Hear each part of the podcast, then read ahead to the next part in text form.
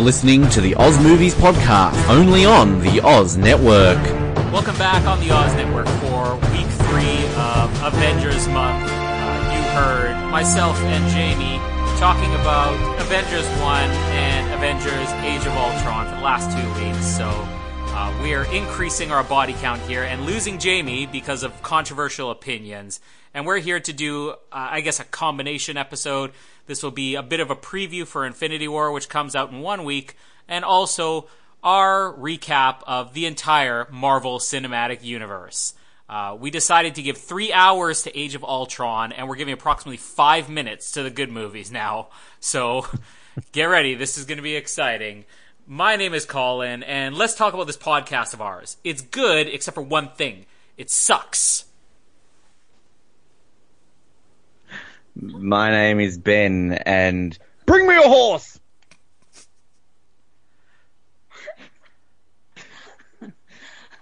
My name is Mallory, and I always forget about the quotes thing. Oh, I love that moment, in the trailer where Doctor Strange said, I always forget about the quotes thing. That's the best bit. It really is. Benedict Cumberbatch is great when he says that line. So, this is going to be uh, quick fire here, so get ready for it. Uh, we have 18 movies to talk about, well, 19 if you include a preview for Infinity War. And uh, some of the opinions on Avengers and Age of Ultron we've already talked about, but I'm still very opinionated about those, so I'll still have things to say. But uh, before we even start here, uh, I guess let's just go through a bit of a history on the Marvel movies. Uh, I obviously watch these all the way from the beginning. I think most of these I've seen opening weekend in theater. I was there for the midnight show, one of the last midnight shows that we ever had here in Winnipeg. I think maybe a year after Iron Man 1 came out, they canceled midnight shows and just started doing like late evening shows the day before. I kind of love the uh, midnight. It's your fault. It's my it was fault. your yeah. fault. You're the only one who saw them. So like, oh no, not that's one customer. We have to cancel them. Yeah, you know, it was, there's Iron Man and The Dark Knight and Indiana Jones and The Kingdom of the Crystal Skull. And they said one guy's showing up to all three of these movies, um, and one guy's leaving happy. Let's cancel for the rest of them. Jamie was there too, so I guess two people. But uh, I- I've been there for most of these on opening day. And of course, I've mentioned other episodes, I'm a huge comic book fan, so I knew most of these characters going in. Like, I guess, most dedicated comic fans, I knew all these characters going in except for the Guardians of the Galaxy. Uh, but I've been following this from the beginning, and I think there's really only one of these 18 movies that I didn't see in theaters. Um, and yeah, that, that that's strange enough. Well, I guess we'll talk about it later on. Uh, actually, one of my more favorite movies in here, but uh, just time worked out. But I mean, I've been following this from the beginning and you know watching every single trailer, counting down all the movies. Uh, so some of these I've never rewatched. Some of them I have. I think the first phase. I've seen them, you know, quite a few times each. Uh, some of the more recent ones I haven't, but it was interesting going through the rankings, which we'll get to in a bit, because uh, I think a lot of my opinions have changed as I am starting to rewatch some of these movies now, getting ready for Infinity War. But uh, overall, we've all said. I mean, I'm probably a slightly bigger DC fan. I'm not going to say I'm a bigger fan of the DC movies all around because I think if you compare the DC movies to the first handful of Marvel movies, I've always said this: first handful of Marvel movies struggled in the same way. But I may have a soft spot for a lot of these older movies that I'm excited to talk about here. Well, you know, I'm more of a fan of the DC movies. I'm the only one in the world that likes the DC movies and doesn't really fault many of them. Um, but yeah, I mean, I I love comic book movies. I've always kind of enjoyed them, but for some reason, just with the MCU, I just was always a bit uh, slow in watching these because I mean I kind of only really caught up and watched all of these by the end of uh, last year, 2017. I mean the only ones that I'd seen in theaters was I saw the Incredible Hulk way back in the day because I think one had a double pass to it. Were you alive? 2008. I so. Oh, I was. Um, I was. that was only 10 years ago. I would have Yeah. been 12. You know, if you weren't, because then we've got an issue here. Um, but uh, yeah, and I think I saw Iron Man maybe when it came out in DVD, but so many of these I just didn't see until the end of last year. Obviously, when we did our Spider-Man catch-up last year, I went and saw Spider-Man. So I've seen every single one since Spider-Man in the cinemas now with that Thor, Ragnarok, and Black Panther. But um, yeah, I mean, it just it just took me a while, and I mean, honestly, a lot of these I hardly heard of. I didn't know there was an Ant Man. Didn't know there was a Doctor Strange, Guardians of the Galaxy. No idea who the hell they were. Um, and a lot of these kind of side people, you know, I hadn't really, you know, had much knowledge on because I guess my, I, you know, I've said on a lot of these before, I, I didn't read comic books because it involves the word read, and we know I don't know how to read. Uh, even though there's pretty pictures in them, but still there's words next to them. But um, I mean, I, I mainly knew all the DC ones, and you know, only a limited ones of the Marvel ones. But I mean, I, I think they're very enjoyable. Obviously, I mean, we're here talking about them. There's only really a couple that you know, at the bottom of my rankings that I've got them down there. But I mean, I would still watch them over Dirty Dancing. I mean, and other films and stuff like that.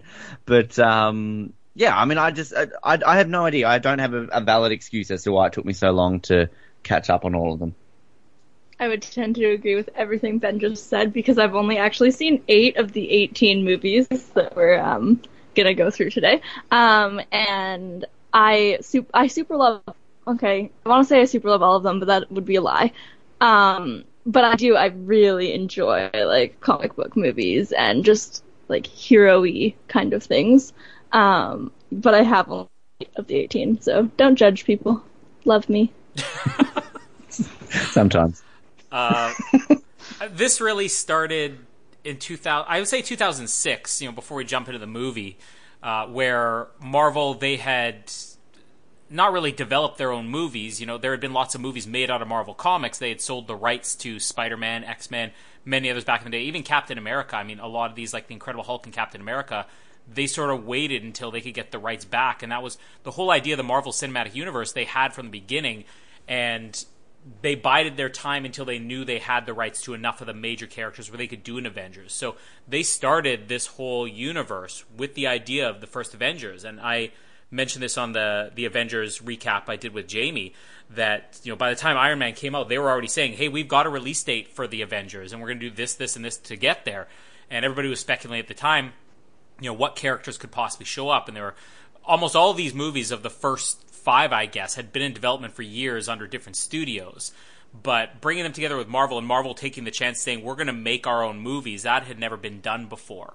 Uh, so Iron Man being the first one, which uh, before the movie ever came out, I always thought it was funny. Whenever people complain about things like Ben Affleck being cast as Batman or anything else, I always use the example when Robert Downey Jr. was announced as Iron Man. I remember when I saw it when I was at work and I told everybody, hey, they just cast an Iron Man, Robert Downey Jr., and everybody's laughing. They're like, seriously?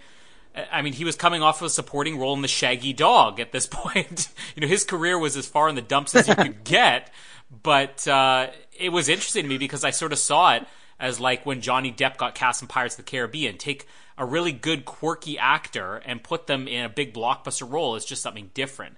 Uh, so for the first Iron Man movie, uh, 2008, it comes out and it came close to breaking, you know, opening weekend records. Uh, it stood, you know, for a long time, I guess, until Iron Man 2, stood for two movies as the uh, the highest grossing uh, Marvel, or at least opening weekend that they had.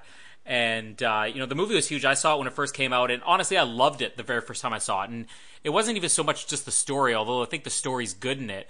Uh, it was the origin part, and that's something I think that a lot of these other movies miss. We just sort of jump into these characters when they already exist, or the origin stories are rushed through. You know, you can't do so much for a Thor origin story or whatever, but having that first act of Iron Man, which was like so realistic with uh, all, all the stuff where he's in the desert, and again, it was straight out of the comics with maybe just minor adjustments to make it modern. Uh, I think everything about the origin story worked, and then the twist on the end of him just announcing I'm Iron Man and everything, and it's hard to imagine that this movie was such when people criticize like you know Justice League, all the reshoots and everything. I mean, Iron Man they admit to this day that they would show up on set, not even know what the next scene was in the movie because the screenwriters had rewritten it twice over the last week. And they just scrambled to pull this movie together. And I think there's a reason why it still stands not just the best Iron Man, but most people think it's still the best uh, Marvel movie. A lot of people would still say the best Marvel movie all around. So I'm a huge fan of Iron Man. It's one of the ones that I'll still go back to to this day. Well, it's maybe the one I've seen the most, I want to say, just because I had seen it back in the days, I said, when it came out in DVD, I remember my friend Josh was obsessed with it, so he lent it to me on DVD, and yeah, I absolutely loved it. I, I really did, and I mean, I, I guess I wasn't around, well, I mean, I was around, I was alive, um, but I wasn't around the news when, you know, he was cast as Iron Man to kind of think anything more of it, and I mean, you know, how much has this transformed his career? I mean, he was what the highest paid actor in Hollywood for how many years in a row off the back of this, and just basically, you know, uh, growing up, Robert Downey Jr. was just a guy like, oh, he's been arrested for drugs again, like he's in a limo and he's snorting coke or something like that. With so Charlie Sheen. you know. Yeah, he was he was the Charlie Sheen of the late nineties and the early two thousands, basically after Ally McBeal, wasn't it? God, remember that show. Um, but yeah, so I mean, I, I think th- there's really not a lot wrong with the first Iron Man. I wasn't overly familiar with the character of Iron Man, so kind of it's like as you said, it's a great origin story. And I mean, going back to when you were saying about how, you know, Marvel has done all these films, I mean, they've really just changed cinema so much in the last decade with all these, you know, connections and everything that all other franchises and everything are doing now. But yeah, this really is one of the few that kind of you can just watch standalone. This is why when we get to our rankings and, you know, particularly my top two, why I like them so much. I mean, they're even the top, my top two are very similar to Iron Man, but I think there's a reason why, you know, I like this style of film because we've, we talked about a lot when we did Spider-Man that, you know, I, I like these sort of, mid 2000s, early 2000s comic book movies where we don't need this grandiose plan of just everything being connected. You can just have a standalone one and have it as a good movie. So yeah, Iron Man's great. Um, stands the test of time. Um, and yeah, I would gladly watch this one over and over again. I agree. This is actually one of my brother's favorite movies. I have a younger brother, and he would watch this movie over and over and over again when we were growing up. So I think that that was probably like the first time I saw it was, Mallory, you have to watch this. This movie is so good. And I'd be like, no, like this is stupid. I don't want to watch it. But it's, it is, it's a really good movie after you eventually sit down and see it. Sorry, brother. But, um, it, it just like is quirky enough and light enough that I can enjoy it because I'm not typically someone who likes gory movies, scary movies, anything with any kind of action movies. Like I just don't have a stomach for that. But this one, like, just the character that Robert Downey Jr. plays is very quirky and like it's a it's a light character, although it isn't like the lightest movie. And I think that that really helps me get through a lot of the movies that we're covering right now. He's kind of like Bruce Wayne, but with more of a lighter personality. Like he's he's, he's mm-hmm. funnier than Bruce Wayne. Yeah, and Yep. I, I think they go a little bit too far with him later on. That uh, it's it's easy to forget that this character, as funny as he was, was also really serious, and the fact that they dealt so much in this with like his guilt over you know these weapons and everything that are out there in his name. That there was a lot more seriousness in the first movie that I think they lost in the later ones. Uh, so this is where the part I talk about the Hulk, right? We planned this in our pre-production meeting. Um, so the Incredible Hulk, I mean, th- this is always what like the black sheep of the MCU because people often forget it is part of it because you know with Edward Norton being uh, you know Bruce Banner and kind of everything around it, and it's only been recently, hasn't it, that they've sort of uh, connected this to later movies with um uh what's his name's William character. Yeah, William Hurt. So, I mean, I'm glad they kind of did this. And look, I always enjoy the Incredible Hulk. Like, I mean, it's not in my top ten, um, but there's just something about it that I enjoy. I mean, I think it's easy to say it's the best standalone Hulk movie we've ever had. I mean, there's only two of them to choose from. Uh, I liked Eric Bana as the Hulk, but the movie was a piece of shit. Um, but yeah, I don't know. There's just something about the Incredible Hulk that I enjoy. I can easily watch it over and over again. But again, it's not going to be in my top ten to watch all the time. So um, it's just I would have liked to have seen Edward Norton continue as the Hulk. I mean, there's nothing against Mark Ruffalo. I like Mark Ruffalo, but it just I don't know. Maybe this film wouldn't have been as forgotten about as much as it had had uh, he continued on, because there was all contractual issues, wasn't there? And he didn't really want to keep playing on. And then what is it? Universal hold the rights to standalone Hulk movies, so that's why we've never seen any more since this one. So. Yeah, I mean it's it's it's fun. It's an enjoyable film, but it just sadly gets forgotten about. You don't really like it though, do you? I think I've seen this movie once. Um, it is. I just, I just don't enjoy. I actually, I really enjoy Mark Ruffalo as the Hulk. I couldn't tell you what the main, like the actor who plays the Hulk in the Hulk looks like. Like I honestly, As in this one with yeah. Edward Norton, right? I it's been I probably saw it when it first came out on DVD, and I would have been what twelve, maybe thirteen years old, and I did not enjoy it.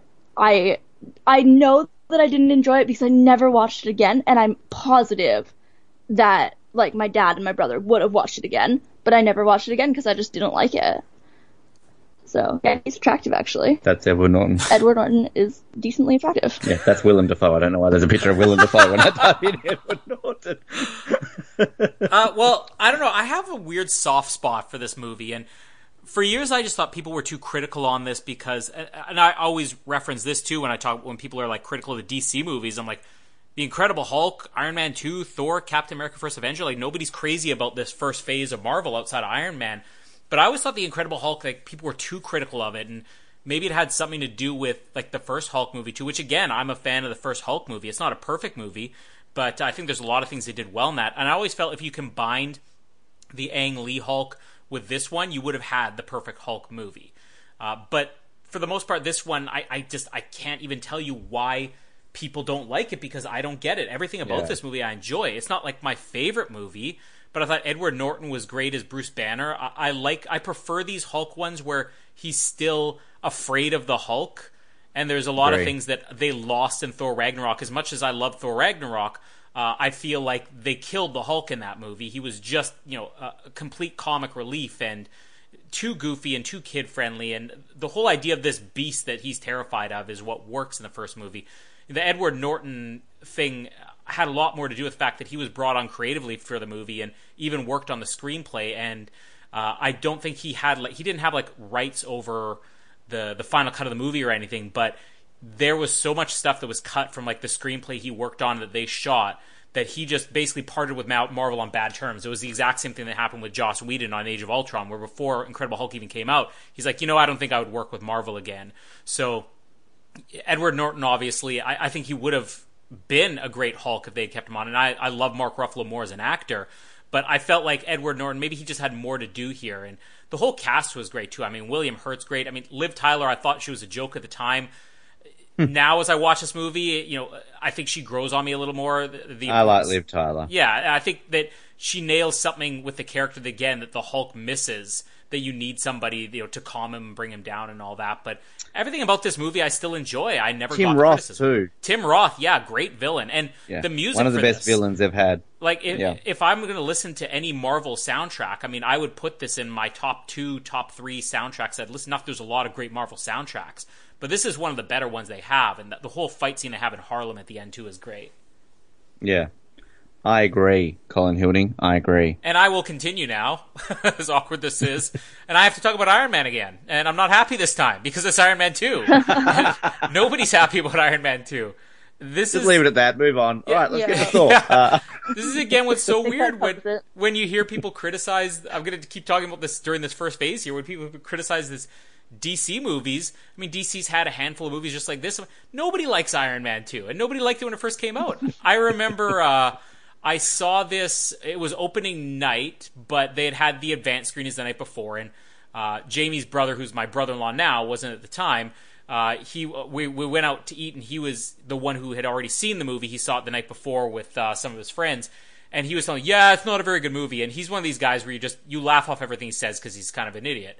But all all of us were like, "Yeah, sure." Like Iron Man Two is gonna suck, and we watched the movie, and it ends. And I remember my one friend turned to me and he's like, "You know, for the first time in my life, I agree with Josh. This movie sucked." and honestly, there's nothing really to like about this movie. They go too far with the humor of Tony Stark. They had a, this is where the Disney part uh, with Marvel really starts to interfere because in the comics they had like a really complex storyline with him being an alcoholic and all of that and not being even capable of performing Iron Man, which is why War Machine comes in. And here they make it no, he's got a little bit of poison in his heart that makes him act goofy. Uh, They just killed everything that could have worked about this movie, and I don't know why Mickey Rourke of all people gets all the criticism for this. When I think Robert Downey Jr. is bad in this movie, I think they just throw Scarlett Johansson in here, and I walked out of this feeling like I watched a two-hour trailer for the Avengers because nothing felt like it was furthering the Iron Man character, even though there was so much potential with what they were trying to do. It just was all a cheap setup for the Avengers. I like Don Cheadle. I think he's better than Terrence Howard. Mm-hmm. Um, I like Sam Rockwell because we went over that when we did uh, Three Billboards. I Mm-hmm. think he's an amazing actor. Other than that, this movie sucked. um, it's my last place. I'm going to spoil it right now. Um, it's like all exciting that they sort of have like a Formula One sequence, even though they're not Formula One, and they had this weird Monaco Grand Prix situation, which is just dumb. Uh, yeah, that's Iron Man 2. I have nothing to add. Did you see it? Yes, this movie's terrible. So you have eight movies to talk about, and you have nothing to add on one of them. That really shows you the quality of Iron Man 2. Um, well, I'm looking forward to talking about this one because I know that you do not like this movie, Colin. I don't know if I am with Colin. I just there's just something about the first Made Thor. my top eight. well, seven clearly. Um, Actually, I just there's something I really really like about this movie, and it, no, it's not just the Natalie Portman factor, which obviously does add a sweetener on it. Hello, Natalie, but I I just love I just love Chris. This is the first time I think I've ever seen Chris Hemsworth in something. Oh, maybe Rush, and then I just really liked him. I just love this personality of Thor, like because I always love fish out of water movies, you know, when they're kind of in completely different areas where they should be, and just just the subtle humor of stuff like when he's got his glass of coffee and he smashes on the ground and is like, bring me another. Just like, I just crack up laughing so much. And just the, bring me a horse.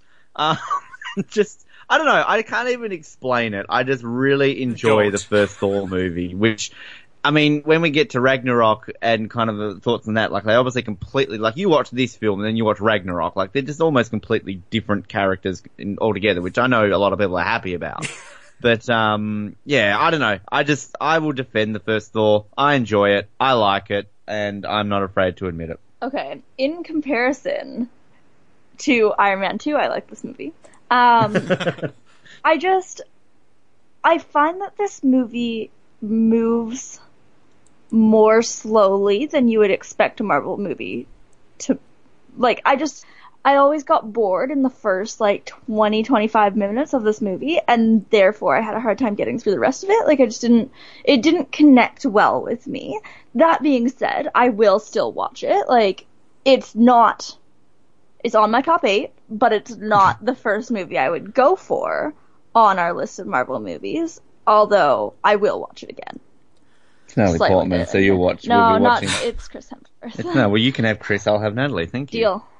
You can both take them. I don't care about either of them. Hey, Have you seen Chris Hemsworth? have you seen Natalie Portman? yes, I have. I, I'll tell you, there is somebody in this movie that annoys me more than Natalie Portman, and it's her sister in this movie, or her friend. Oh, whatever.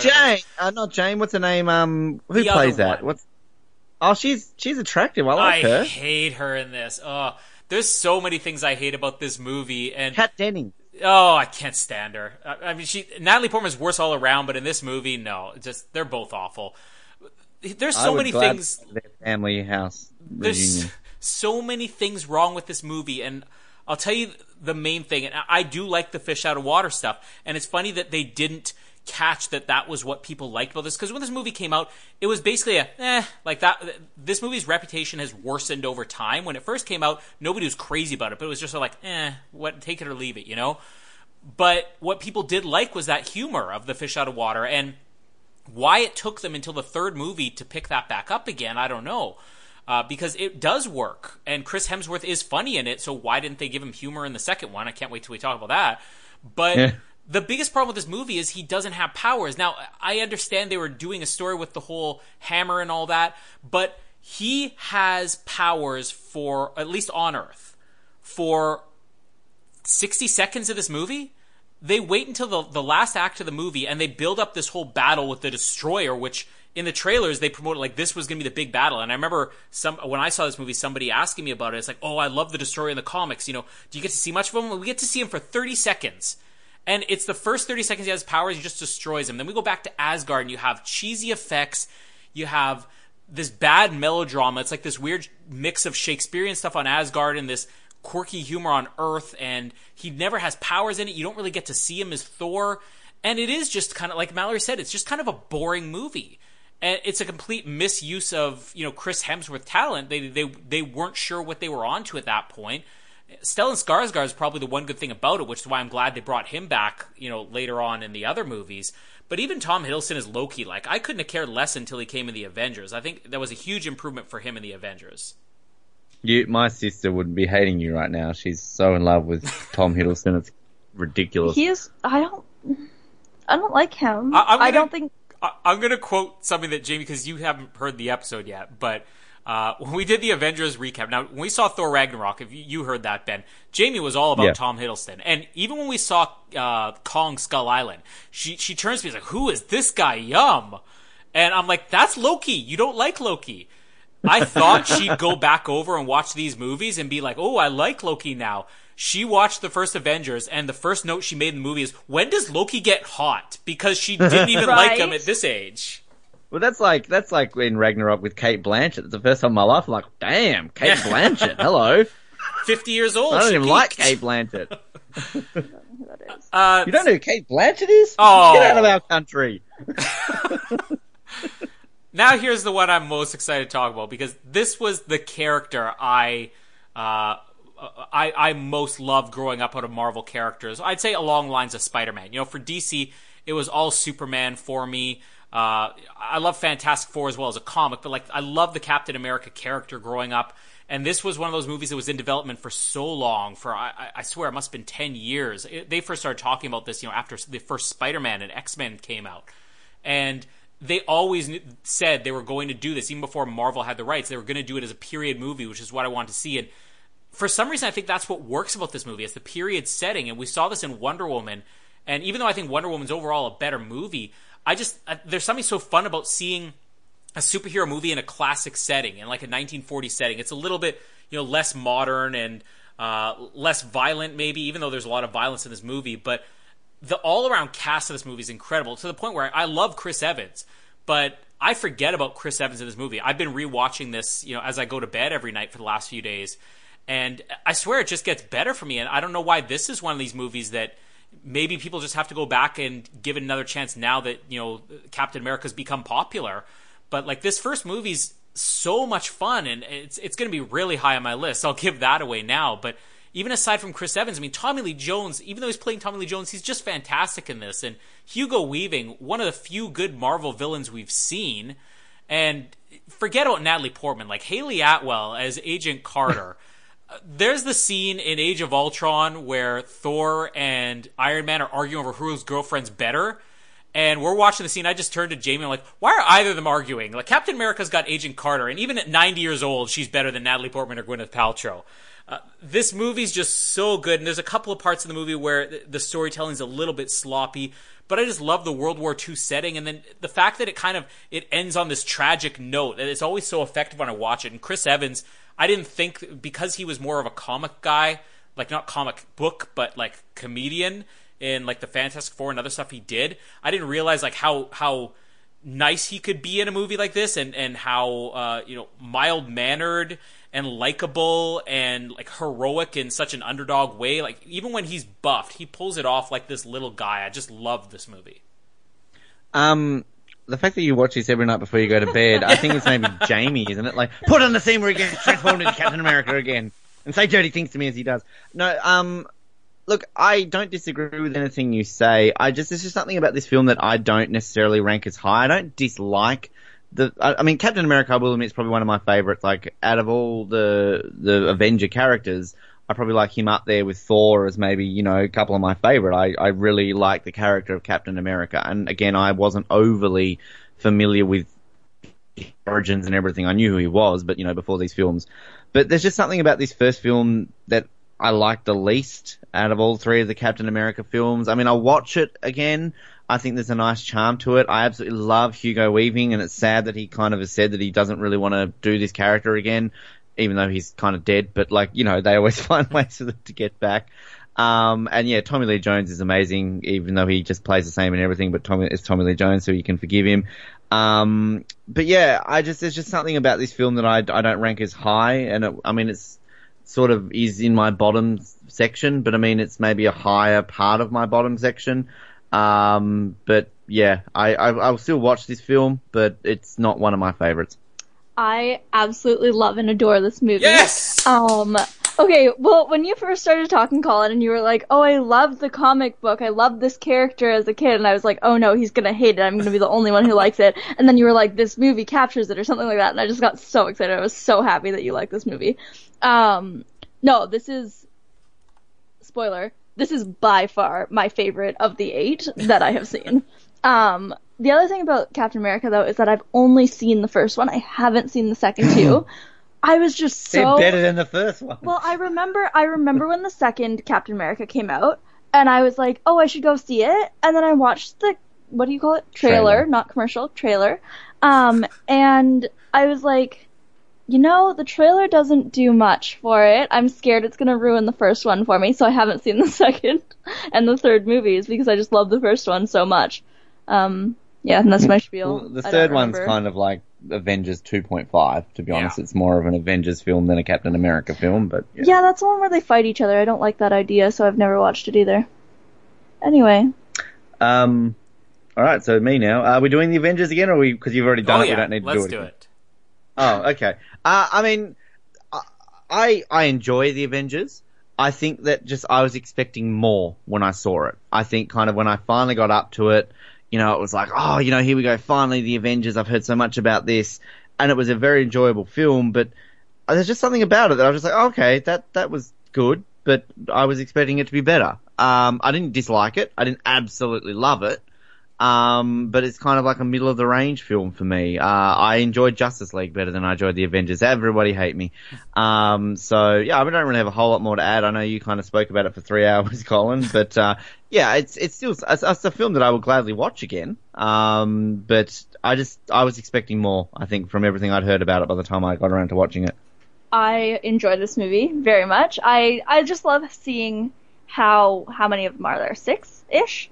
Um, how they all get like brought in and become the Avengers. I really really like that about this movie. Just like watching them come together and not get along and then get along and just yeah. I just I really like that aspect of this movie.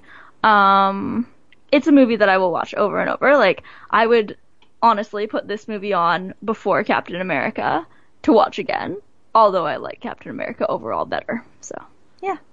So this is echoing what some people have heard if they listen to the Avengers recaps already, but it's interesting to see the difference in opinion between Ben and Mallory because what I said when I watched this, I went into this and I did a rankings of this before we recap the Avengers movies, and I'll tell you, Avengers 1 was a lot higher on my list before I rewatched it now. And I've rewatched this movie many times. The last time I saw it was before Age of Ultron came out. But Mallory having not seen a lot of the later movies, and Ben having already seen them, when I rewatched this, the first thing that struck me was how boring the first hour is because hmm. it was great at the time, but now that we've seen all these crossovers, Civil War and Thor Ragnarok and you know Spider-Man Homecoming and all that, it's lost all the novelty. And I absolutely love the second half of this movie still. And everything about it holds up, but that first hour like if people go back and watch this now, it's lost so much because they've overexposed all these characters to the point where nothing feels special about these characters meeting for the first time. So I do have to take a lot of points off of this now because 6 years later the movie just doesn't hold up as well as it did before. But I still love the second half of it. I, yes, would echo those. Thank you. Yes. I figured I you will see the rest of the movies and then re-give my opinion. We'll You will. re-edit this in the future. Yeah. so that's the end of phase one. So Marvel separates these into phases, which get very confusing in the the next one. But the beginning of phase two was Iron Man three, which was in some ways a return to the seriousness of the first one, the realism of the first one. We don't see him as Iron Man for a lot of this movie, which is probably the biggest plot hole of the whole movie. They got back to uh, just the Tony Stark character, not as many jokes. I liked the long section, but a lot of people don't. I like the long section of him just as the detective with the kid. I, I thought that stuff was great. Um, the movie has incredible action sequence. The blowing up of the house is amazing until you realize at the end of the movie that there are 50 Iron Man suits out there that he can just will, you know, out of thin air that he decided not to when his house was collapsing, his girlfriend was dying. And then it just gets so over the top with like these 50 Iron Man robots showing up at the end and Gwyneth Paltrow having superpowers.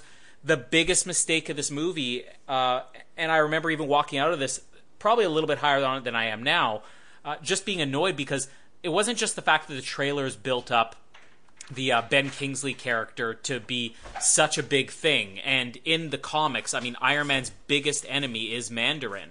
So everybody who followed the comics knew going in this is like the Joker of the Iron Man universe, and they found a way in the trailers to present in a way that was so much more sinister than even the comics. It was it was like he was Osama bin Laden, it was like he was a terrorist, and they built the whole movie around this, and it really was intriguing. And then when they pulled the twist where he's just this joke, and they turn it into a joke in the movie, it kills it because it's not just that you know the stuff that came later on with Guy Pearce being the villain wasn't as good, even though I like Guy Pearce it's the fact that they were onto something. And if they had just taken this seriously and kept him as the villain, who cares about trying to surprise the audience?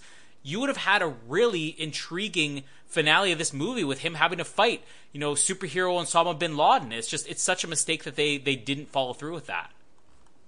I didn't mind Iron Man 3 as much as I think I would. I mean, it's not going to be in my top 10, but the more I reflect on it, I actually enjoy it, and it's one that I wouldn't mind revisiting. And I guess kind of for somebody going into this who wasn't familiar with the Mandarin, wasn't familiar with kind of everything around this character, I actually kind of liked that twist, which I watched a very interesting YouTube video the other day. It was like, you know, a top 10 hated moments in movies that aren't as bad as you think they are. One of them was the Senate scenes in Star Wars Episode One, The Phantom Menace. Um, and then they had this. They had the Mandarin twist. They were like, well, okay, we get why people hate it, but at the end of the day, it's actually a very unique twist, which even the audience didn't see coming. So they're like, you know, props to the writers for trying something different. Um, so I mean, I didn't mind it, and I love Guy Pearce. I always forget that he's kind of a fairly biggish deal in Hollywood because he kind of just pops up and disappears and pops up and disappears. Yeah. I think even Australians forget he's Australian. Uh, and you know, there was a period of time where Guy Pearce in Australia was a bigger deal than Hugh Jackman. So, you know, Guy Pearce is, That is not possible. yeah, it was- it- trust me, it was. Guy Pearce, you know, good, good Australian. I like him.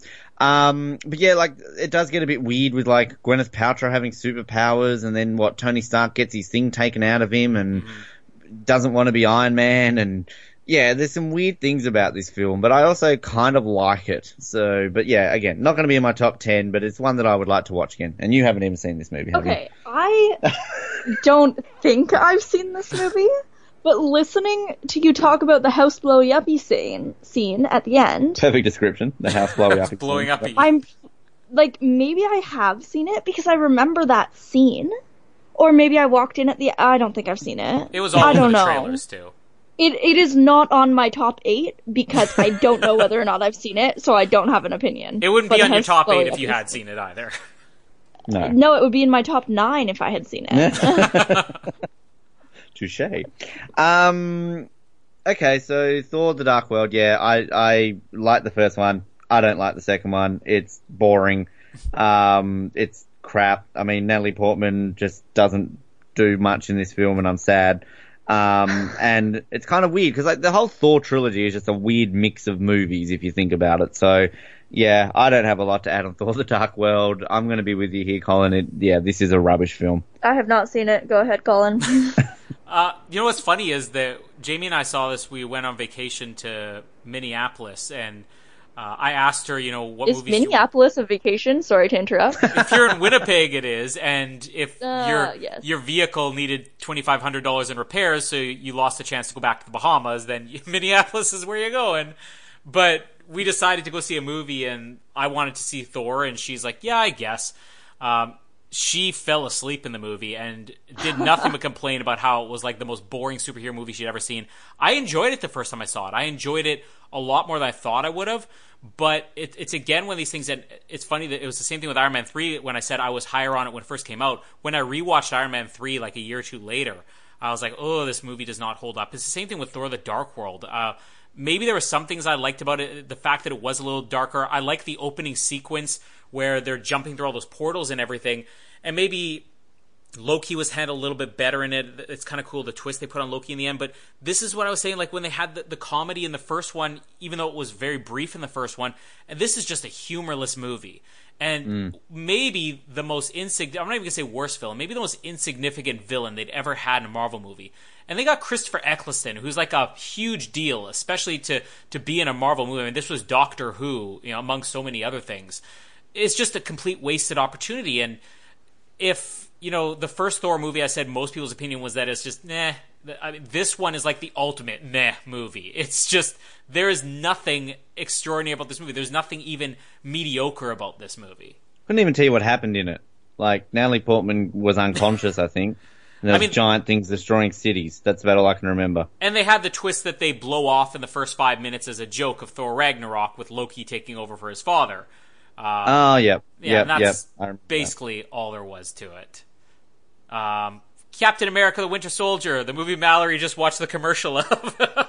Next up, and again, I'm gonna keep saying this, but people need to stop being so harsh on DC and comparing it to Marvel because they're only really looking at the last few years of Marvel.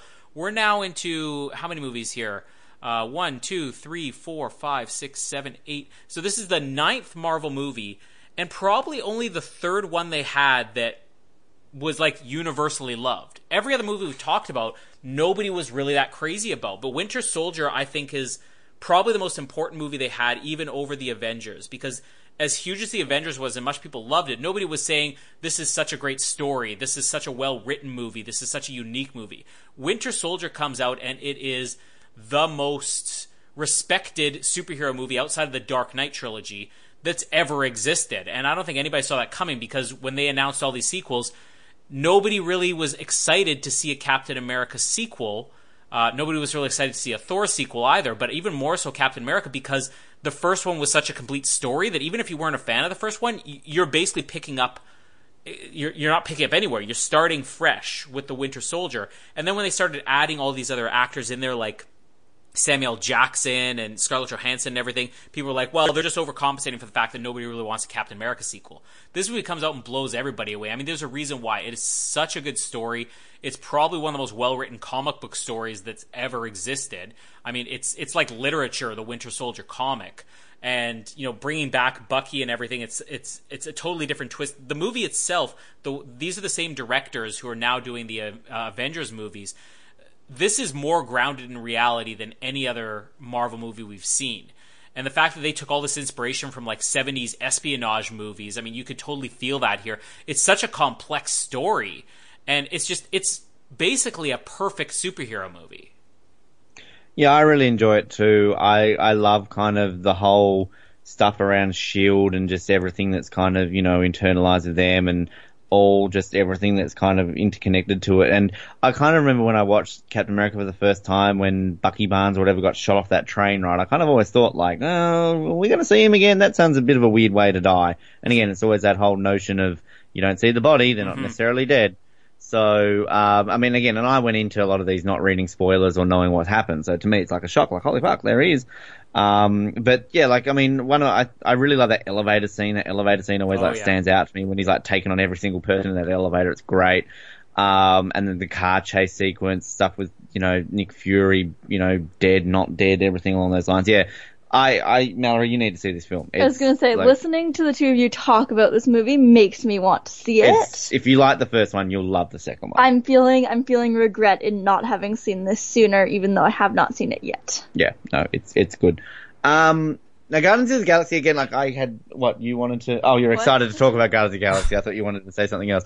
Um, I mean, this is one of these ones that are just. I'd heard so many people say like, "Oh, it's so good, it's so amazing, it's so amazing," and it's kind of one of these ones I'm thinking like, I'm probably not going to like this or something like that. Like I wasn't trying to be hipster or anything like that, but I mean, what's not to love about Guardians of the Galaxy? They're just so fun. Like they they really do not feel like they should be Marvel films. Um, but they just could stand out on their own. But they're just so entertaining. I mean, Chris Pratt. I mean, just so good. Um, I always forget Glenn Close is in this film, and Glenn Close is just one of my all-time favorite actors, and she should be used more in these things. Um, but just the entire cast, and I always forget his name. I know he's in it more in the second one. The the the blue dude who kind of helps Star Lord. Oh, yeah. Um, I mean, Michael Rooker, uh, Mary the Poppins actor. bitch, Michael Rook. Yeah, yeah, yeah. Um, yeah, I, I just, I so good. Groot, of course. Yes. Um, Rocket, Bradley Cooper. Just absolutely love Bradley Cooper, and I always forget it is Bradley Cooper. Um, just there's nothing really bad to say about Guardians of the Galaxy. They're just fun films. These are movies you can just put in and watch. And yeah, I mean, I, I will admit I actually like the second one better, but I still also really like the first one. I absolutely love this movie. Again, have not seen the second one yet. Um, shoot, I just lost my train of thought. bye team. I'm I am gonna Groot. just shut down now. Oh yes, Vin Diesel. Vin Diesel is Yes, freaking Diesel. amazing. I just when I first found out, I found out like weeks after I'd seen the movie that it was Vin Diesel who was Groot, and I just like I just laughed so hard finding out who it was. And yeah, I oh, I just every single character in this movie like has a story and is endearing, and then you put them together and they're even more endearing and hilarious, and just like his playlist throughout the Oh, movie, the music works and just yeah, every everything about this movie just works really well together. I think, and I just oh, I love this movie. It's a yeah. So Yeah. pe- people are going to start hating me now because Boo! This- Colin doesn't like Guardians the Colin! Galaxy. well, no, I like it, but it's it's very much in the middle for me, and I don't know if it's just you know, well, I'm not going to say it's the you know overkill of you know, oh Guardians of the Galaxy is the greatest movie because again I saw this opening night and I was in a theater full of people who were like oh that movie was amazing and I may have been the only person there who was like yeah but there's no story at all in this movie.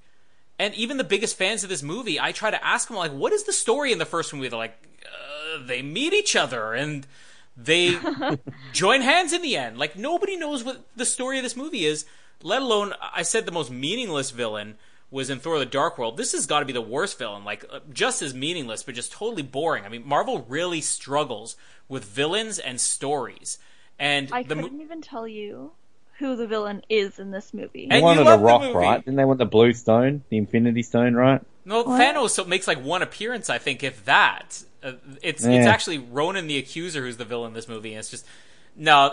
I and I don't dislike this movie. I agree with everything you both said, but it's just it's always been funny to me that people hold this up like it is the greatest Marvel movie or among like the top three or whatever.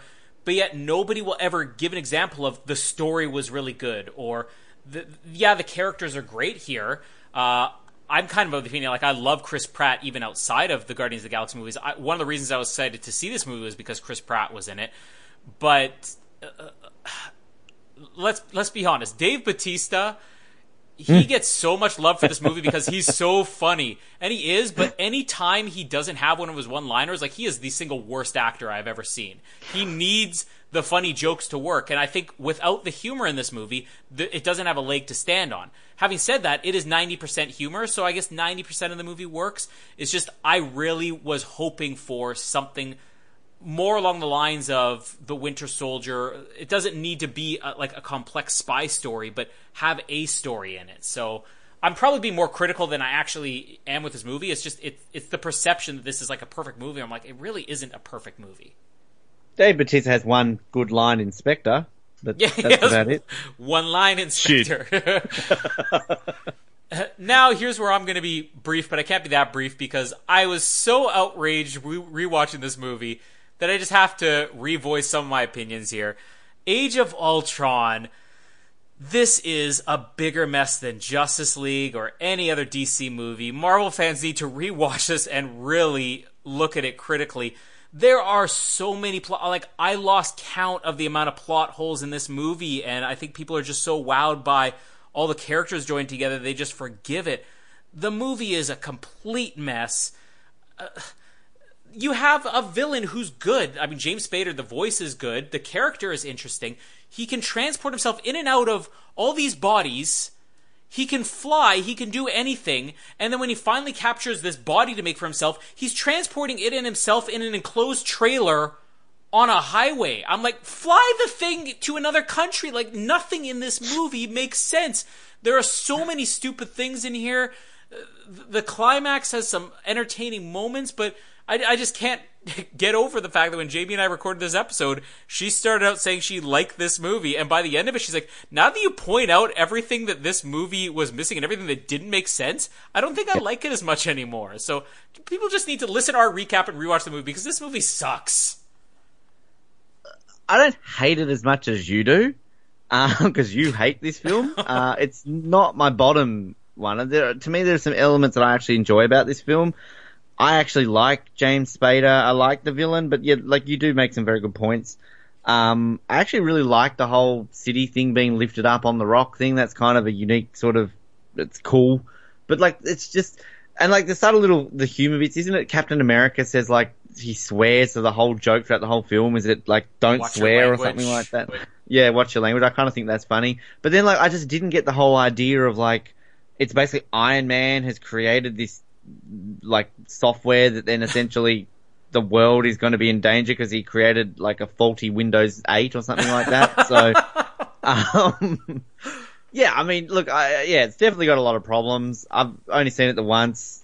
Uh, yeah, I mean, I don't have a whole lot to add because it's not one that stands out for me. I don't hate it as much as you do, but I'm not going to rush out and see it again. I don't like this movie. Thank you. There's like, there's like maybe two scenes in it that are enjoyable. That's it. Yeah. Well, speaking of enjoyable, can we talk about the next film? Because this to me is straight away ding ding ding number one. Um, Ant Man. I fucking love Ant Man just so much. Paul Rudd.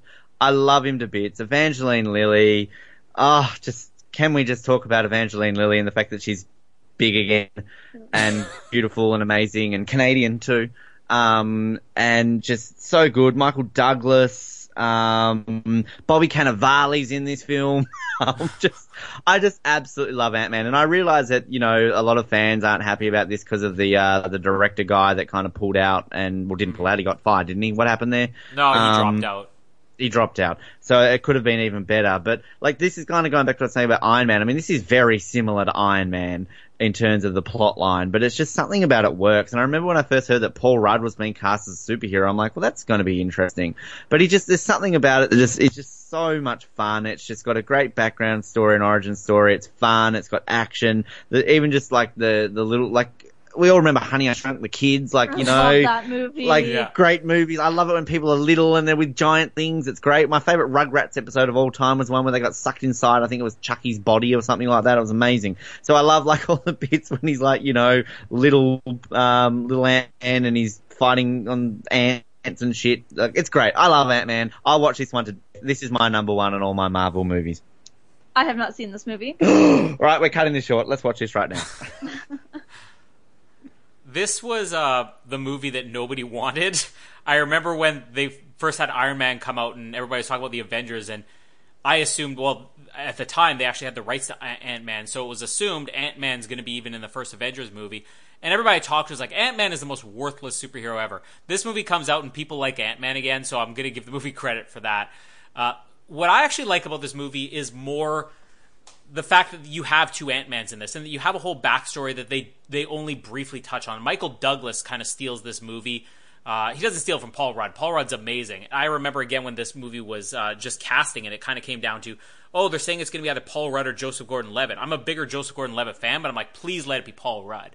And he really works in this movie. Um, not to mention, Jamie hasn't seen this yet, and I think she just saw a clip of Paul Rudd's shirtless scene in this movie, and she goes, "Who's that guy?" I'm like, "It's Ant Man. Is it on Netflix?" And she's suddenly excited to watch. I just heard her gasp in the background too, but uh, He's back. she is back. Yeah, she came back to talk about the shirtless man. But uh, I don't know if I'm in lo- as in love with this movie as you are. I don't dislike this movie at all, and it was the only one I didn't see in theaters. And it was just because I I couldn't find the time to see it. As soon as it went on Netflix, I watched it the first day. But it impressed me more than I thought it would. I think coming off of Age of Ultron, I was sort of down on the Marvel movies, and uh, not this had any connection to that, but I just I wasn't really feeling it at that point. And the movie surprised me, and I remember being so skeptical, and then just being like, the movie's actually way better than I thought it would be. It's the one that I wish I had rewatched now, because I feel like this might be one of the ones that's the opposite of like the Avengers, where if you rewatch it, I think it might get better on a second viewing. Not that there was anything wrong with it the first time, but uh, thank you again for skipping over as you're talking about Natalie Portman like three times in this. Hayley Atwell reappears as Peggy Carter here in the opening scene and doesn't even get a mention, Ben. Well, Evangeline Lilly's in this movie. I don't care about the other one. Th- like, this is on. this is basically the Iron Man Thor argument over Gwyneth Paltrow and Natalie Portman. I'm like Hayley Atwell. You're like Evangeline Lilly. Hayley Atwell. Well, it's Evangeline Lilly. Well, it's Come Hayley on, Atwell. She's a great Canadian. It's Kate from Lost, and she was in those stupid Hobbit movies. But who cares? It's Evangeline Lilly.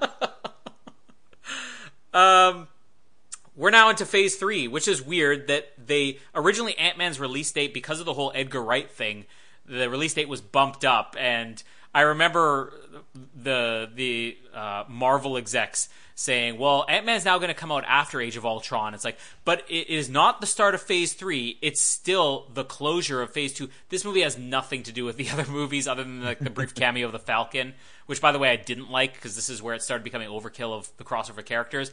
But Civil War, the official start of Phase Three, this might have what they should have scrapped Age of Ultron and made if they had made Avengers Civil War this would have been the greatest Avengers movie you could ever imagine.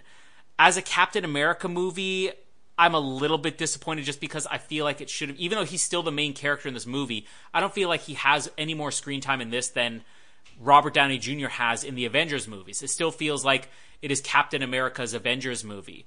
Uh, there's a few too many characters in here. It lost a little bit of like the intrigue with the, the story from Winter Soldier. Uh, the fight scene is fantastic. You know, the introduction of Spider Man's great. Uh, I like how they bring all the characters together. I love the final fight between Iron Man and Captain America. And it's the first time since the first Iron Man movie where I really love Robert Downey Jr. They finally got back to like the basics of the character and you can take him seriously. And this is arguably just as good as uh, the role he had in the first Iron Man. But I'm just I'm not as big of a fan of this movie as some people are, and it's not just that it's not a Captain America movie.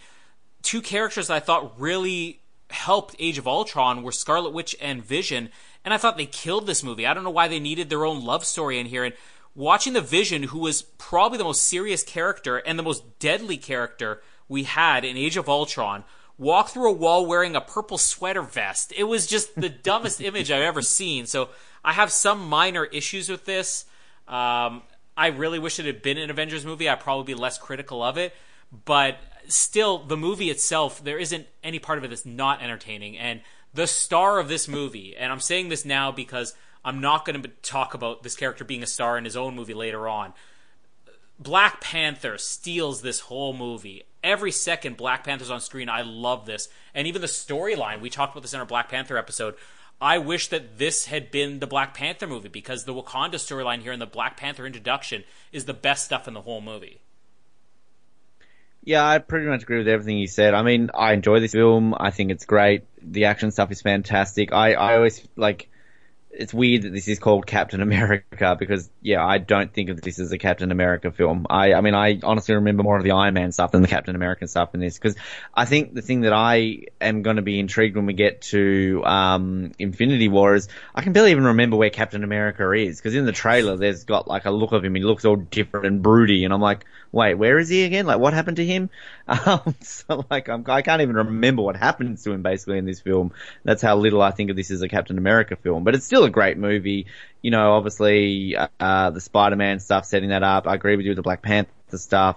Um, but yeah, I mean, pretty much everything you said I agree with. I don't really have a whole lot more to add. Mallory, you haven't seen this, have you? Um, yes, we get to phase three, and this is where I phase myself out because I we are past the eight movie point where I have no longer seen any of the movies here. Um, I'm hoping that before the uh, new one, which we're gonna Infinity War, that's what it's called. Um, I'm hoping to see most of them before then. Well, but it's probably not gonna happen We'll because try. that's a week and we leave today. So well, we'll try. Um, but I mean, you've got to at least see the next one, Doctor Strange. Yes.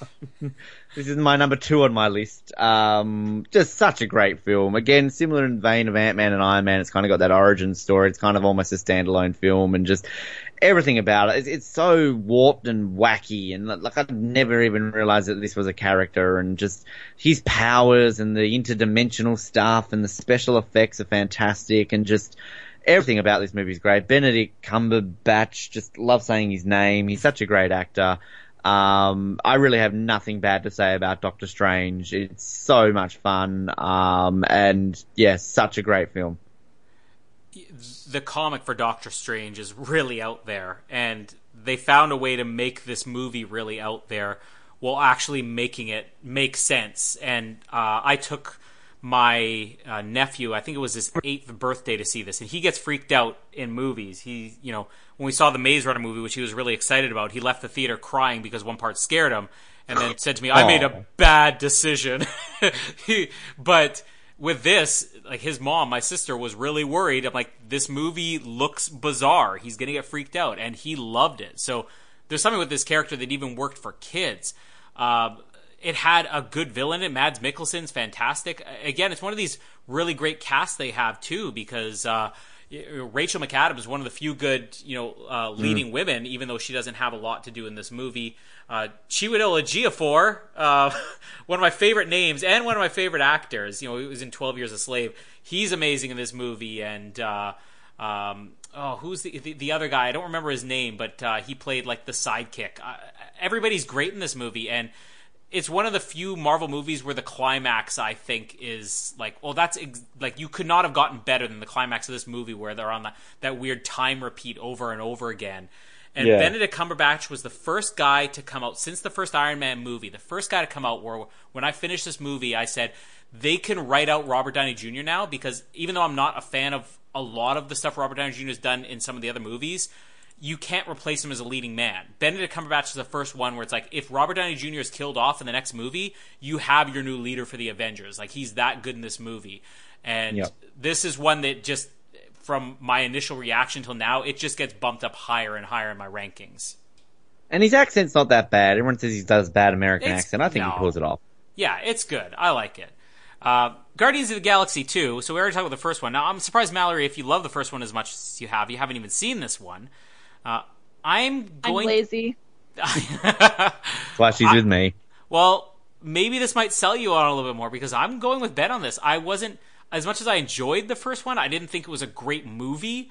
I enjoyed this one a lot more than the first. It's definitely not as funny as the first, uh, but it had a story in it, which was nice, and everything that worked in the first movie is still here. The baby Groot stuff I thought would get annoying. I actually really like that. Um, Kurt Russell's amazing. I love how complex they got with the the backstory of uh, um, Chris Pratt's character and everything. The opening sequence is like uh, probably the best if you're gonna you know consider these pre-title scenes that all these Marvel movies have. It's the best opening any Marvel movie has had yet. So much so that I don't think that anything else in the movie lived up to that opening sequence. You know, with the the bomb on the asteroid and everything. But the one thing that really works here is like you have all these main characters and they all get a chance to shine, and they still found ways to put new characters in here, not new ones, but like supporting ones in the first one, like Michael Rooker or uh, Nebula. They elevated other supporting characters from the first one. I'm worried that if they do a third one, it's going to get too big, where it's almost going to be like the Civil War or the Infinity War, where none of these characters really get a chance to shine because you have like 13 Guardians of the Galaxy. But I just want to put on the record everybody who loves these movies, nobody really ever read the comics these movies have nothing in common with the comics at all, other than the characters, like the stories are there. But like the comics are not funny like this. The humor in these movies is so unique, and even though this one's not as funny as the first, like I really have to give them the credit that they've made a sequel that really had me laughing out loud too. So I'm I'm not like super into this movie, just like the first one, but I do consider it to be slightly better than the first. Yeah, I definitely think it's better than the first, even though I love the first one. But yeah, just you know the the Michael Douglas uh, Michael Douglas stuff. The he's back. Uh, the, the Kurt Russell stuff. Um, you know the random Sylvester Stallone stuff in it. Um, the the new the alien character where like with her and Dave Bautista, just the yeah. way they like backwards and forth is so funny. I love the Baby Groot stuff. I just think it's funny. Um, and just like the the opening sequence, you're right. Like we just saw with the Commonwealth Games with that stupid Birmingham uh, introduction to Mr. Blue Sky by ELO. Uh, you know, better use of it here in uh, Guardians of the Galaxy. But the soundtrack in general, like, you know, you Fleetwood Mac, the chain, oh, yeah. like the use of that is just incredible and just so much about Guardians too. Um, such a great film and, uh, yeah, I, am I mean, I'm sure we'll talk about this briefly when we talk about the preview for Infinity War, but I'm kind of glad that we're going to see them mixing it up with some of the other Avengers because, I mean, really both the, um, the Guardians movie just maybe they're the two that feel the least connected to all the other Marvel movies. Mm-hmm. But um, ultimately, we're going to see, you know, how that's going to pan out. But yeah, love it. I know, Mallory, you need to see it. Come on. Um, so where are we up to now? Oh, Spider-Man: Homecoming again. We're now within uh, the last I mean, twelve months. About, yeah, I think we've talked about this one enough. I mean, it's it's still enjoyable. It's still you know ranked highly up there for me on a rewatch. It's still enjoyable, but um, I mean, I don't really know if I have a whole lot more to add that we've talked about in all these other episodes. We've talked about it, but uh, it's still an enjoyable film. Tom Holland's great. Um, you know, as we kind of went over when we did this film about how they didn't use Iron Man as much as we thought they would. Mm. Um, and yeah, obviously, uh, if you want to listen to more of our thoughts, download Spider-Man: Homecoming on the Oz Network from uh, 12 months ago. I don't really have a whole lot more to say because we've talked about this film enough. Yeah, we talked about this movie all last summer, uh, and then it came out and we talked about it more. Uh, I don't know if this is sort of the opposite of Ant Man, where with Ant Man, I feel like I wish I had rewatched this because it would probably improve my opinion. I have a feeling that Spider Man Homecoming would not hold up as well now, a year later. Uh, and part of that's just that, uh, with the opposite of maybe what we're going to get into with Thor Ragnarok, I find myself losing interest in this movie more the more time passes. You know, when we first saw this, I was much more high on this and I really loved it. And then like a couple of weeks later, I'm like, yeah, I don't really know if I love this as much as I thought. And then a couple months later, I'm like, uh, I guess it was just an okay movie. Maybe I'm completely wrong. Maybe I'd rewatch this and you know I would you know, love it just as much as the first time. But I sort of look back now and I have more complaints about it and things that I wish that had been done differently. Uh, it's definitely not the best Spider-Man movie. Uh, there are things they do right with it, but there's too much overuse of gadgets as opposed to superpowers. Mm-hmm. And you know, as great as Michael Keaton is as a villain, uh, and even like his friend Ned, you know, good as a sidekick. I mean, Tom Holland's great. This one's almost a little bit too Guardians of the Galaxy like in its humor, where too much humor, where I feel like you're losing a little bit of the emotion that Spider-Man sort of made on, like with Uncle Ben's death and all that. You can't just repeat Uncle Ben's death. But the other Spider-Man movies, with the exception of three, found a way to work more emotion into it. So don't know if I'm as high on this as I originally was, but still Still, a really good movie. Uh, it is weird that we we still have a couple movies left to talk about, and this movie was like less than a year ago that came out. Yeah. Um, now we're up to Thor Ragnarok, which I'm just continuing what I said with Spider-Man: Homecoming. The more time passed, the more I look back on this and probably enjoy it more without even watching it again. Do you even know what I originally? I think I might have rented this. Did I? I don't think I bought it. Did I? I'll double check that for you. Uh... Yeah. Like I know Jamie bought this after not. I know Jamie yeah.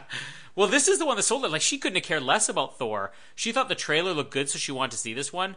Uh, she talks about this movie still to this day. Like this movie made a huge impression on her, and there's so many people I'm running into now who are saying Thor Ragnarok might even be their favorite Marvel movie. I don't know if I'd go that far, but everything I loved about this movie, I look back now, I'm like, Cate Blanchett was not just good. I mean, she was iconic in this movie. Chris Hemsworth just nailed it. Tom Hiddleston was fantastic. Uh, Valkyrie was amazing. Like they're talking about putting Valkyrie as a solo movie. I would watch a Valkyrie solo movie. Hulk, not as crazy about it, as much as I love Mark Ruffalo and I love the Bruce Banner stuff. I just thought they kind of killed the Hulk character for me. But in a weird way, this movie sort of improves without me rewatching it. Improves the more time passes, and I kind of have a feeling you're going to say the opposite, Ben. Um, you rented it, by the way. Look, I'll change that now. I'll buy it. I, I've I've got this movie now, and I'm I'm kind of tempted to watch it. It's just, it's just the weirdest one out of all of them to me because it just I just came out of it going, that was good. It just it felt weird that this is a Thor movie. Like if we had never seen Thor before, like wow, okay, that's a way to see it. But it's just they changed it so goddamn much but uh, again, having said that, I enjoyed it and kind of I, I do want to see it again. You know, um, what's how do I'm going to butcher his name? Takai Waititi. You know, I mean, I, I go out of a limb here and say Hunt for the Wilderpeople might be in my top 10 favorite movies of all time. Like, I've only seen it once, but it's just so goddamn funny. And for New Zealand to produce a film that funny, like, seriously, it's just such an incredible film. And so much of that humor from Hunt for the Wilderpeople creeps in into Thor Ragnarok with, um, who's it, Doug, the rock guy? Like, oh, yeah. this is my friend Doug yeah, he's just waiting around for I you. I wasn't as crazy about that. I like that's just it's just so like Kiwi humor and so like taken from that style of film. But yeah, like you said earlier with um, Thor about Chris Hemsworth and like I, in your episode you did with Jamie last year, just Chris Hemsworth is a funny funny guy. Like he should be working in more comedies. Like he's got great comic timing and he's really really good. I do not like Cate Blanchett at all. I have never liked her. She's amazing in this film and she's yeah. hot too. So like, you know, ticks off the list there. Um, and just like, just random little scenes I really like, like when they're, you know, recreating the Thor stuff and you've got Liam Hemsworth and Sam Neill, like, Matt Damon. hilarious. um, so yeah, it's just, I, I kind of want to watch it again now, but I mean, I actually probably have it higher in my rankings than you're probably thinking I will, but, um, yeah, there's something unique about this film that I think will stand the test of time. And the soundtrack, Jeff Goldblum, how have we not mentioned Jeff Goldblum? Yeah. I mean, God, he's he's only in it. He's actually not in as much as I thought he would be. But like, even the final scene when he's like, well, completely cornered, he's like, let's call it a draw. Uh, like, it's just, I actually, I really want to get the soundtrack because I really kind of love that warped sort of 80s synthesizer kind of bright colors feel to this film. So, yeah, I I enjoyed it, and it's just it's just a weird, you know, U-turn from what we've been used to with the Thor films. Um, and I guess that leads us to Black Panther. You and I only talked about this a couple of months ago, and I think you and I are both on the same page. I'm still going to say it. I think it's very much overrated. I don't think it's as good as what people say it is. Having said that, Colin and I aren't really the target audience with it. Uh, we are two pasty white dudes.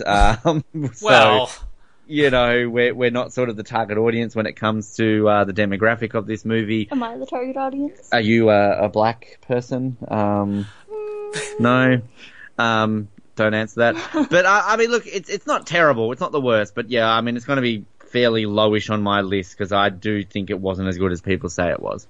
I I think the one objection I have was not the target audience. Um, I, we are the target audience because this is a superhero movie, and it is really no different from the other ones on this list, except for the fact that it's a little bit more flawed than some of the ones on this list. Just to clarify, I think what you mean about the target audience, the people who are absolutely crazy about this movie are, you know, it's the audience who feel like we have our own superhero. It's the same thing when Yeah. Wonder Woman came out. Uh, so we're not going to be about as crazy about this movie as the, I guess the the demographic that this this is most geared towards. But at the same time, I can tell you, I've talked to so many people now who have seen this movie, and I keep expecting to kind of be the odd man out. And the more and more people I run into it, I'm not finding anybody who has a different opinion of mine. Nobody's saying that they dislike this movie. Everyone's saying, yeah, I like the movie. But everybody's saying it just wasn't as good as I thought it would be. Yeah. And it misses Black Panther. He's he's almost a supporting character in this movie because they have too many characters. But the one thing I will say that I think I was uh, a little bit more critical on, where the more time passes, I'm looking back and I'm appreciating some of the subtle things, was Michael B. Jordan.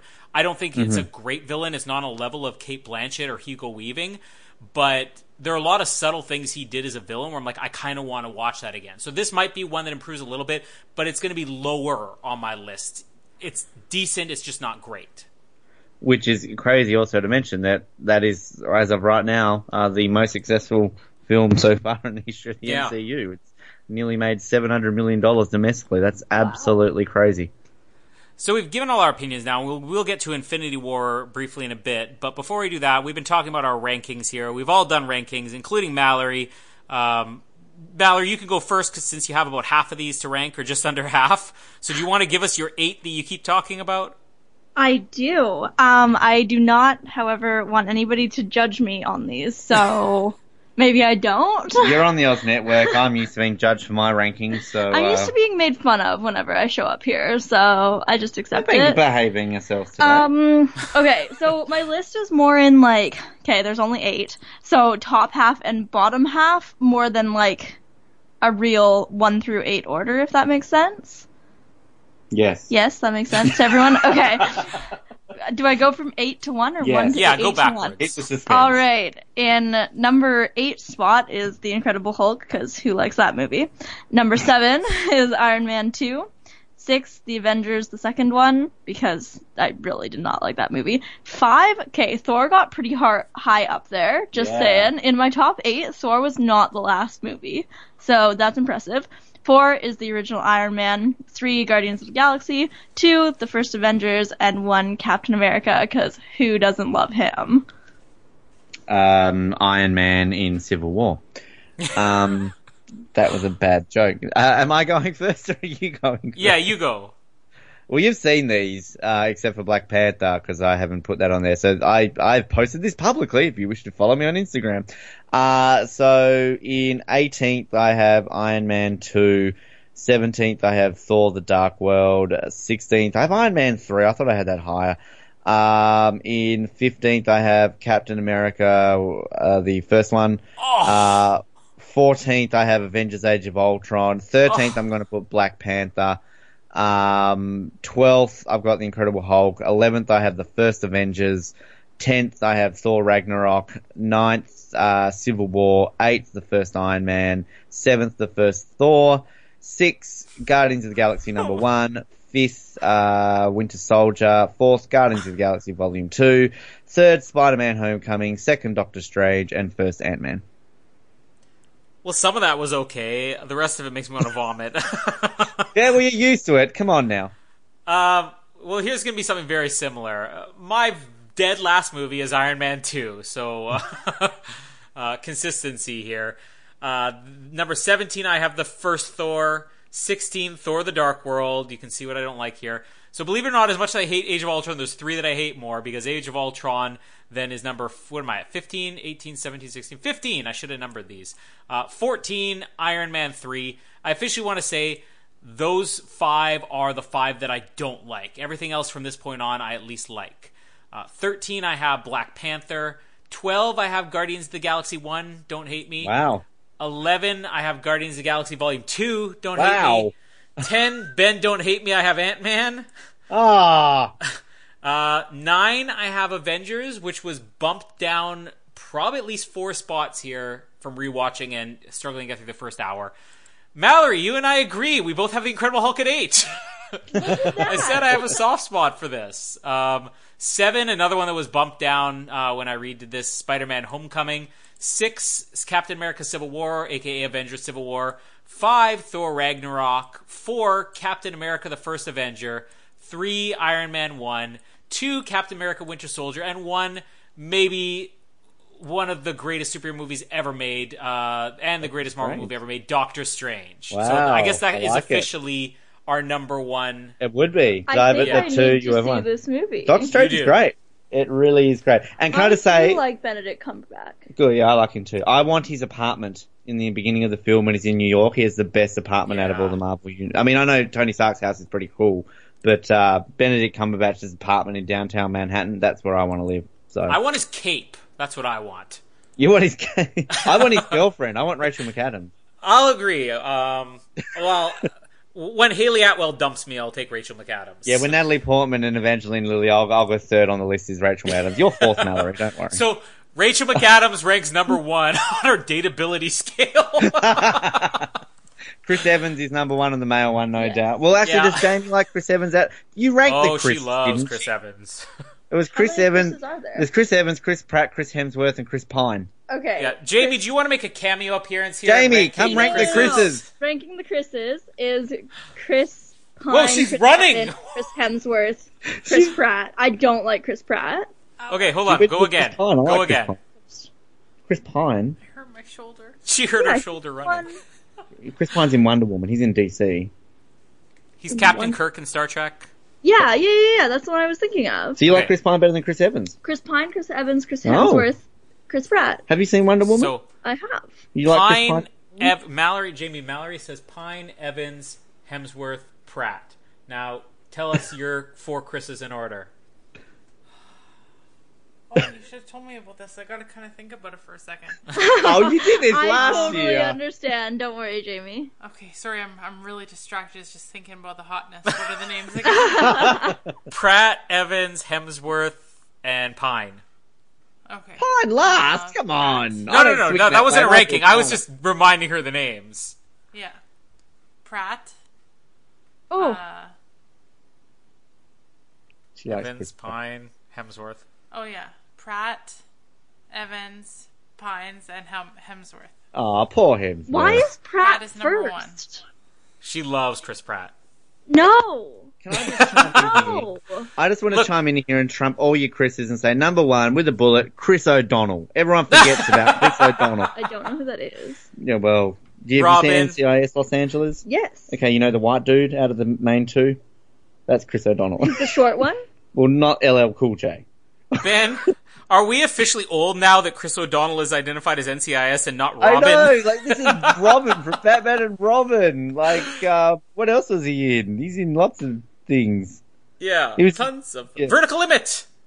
Okay, Chris O'Donnell comes before Hemsworth, after uh, Evans. Oh, I'm glad Chris O'Donnell's back in the Hollywood Chris's club. Jamie's gone again. We can't. Ben, we need to rank the Chris's here. Let's equality here. Oh, okay. Um, I'm gonna go Pine, Evans, uh, Pratt, Hemsworth. See, we get along well. Okay, I'm gonna. I'm gonna go Pine. No, yeah, Pine, Pratt. I said, but I don't like Evans or Hemsworth. Like that's hard. I like all of the Chris's, but uh, for for I'll I'll go with Hemsworth for the Australia factor and um, what's his name? Evans. La. But I do, do I do like Chris Evans. So, So- Pine is our winner. DC wins again. Go Pine. Have you looked at him? Obviously, he's the winner. But he's also DC man, and he's personable, and he gets with Wonder Woman. So We should talk about Infinity War now that we've ranked Yes. the Chris's and uh, the Atwells and the Natalies. Lilies. No, let's not rank the Natalies. um, so Infinity What would the War.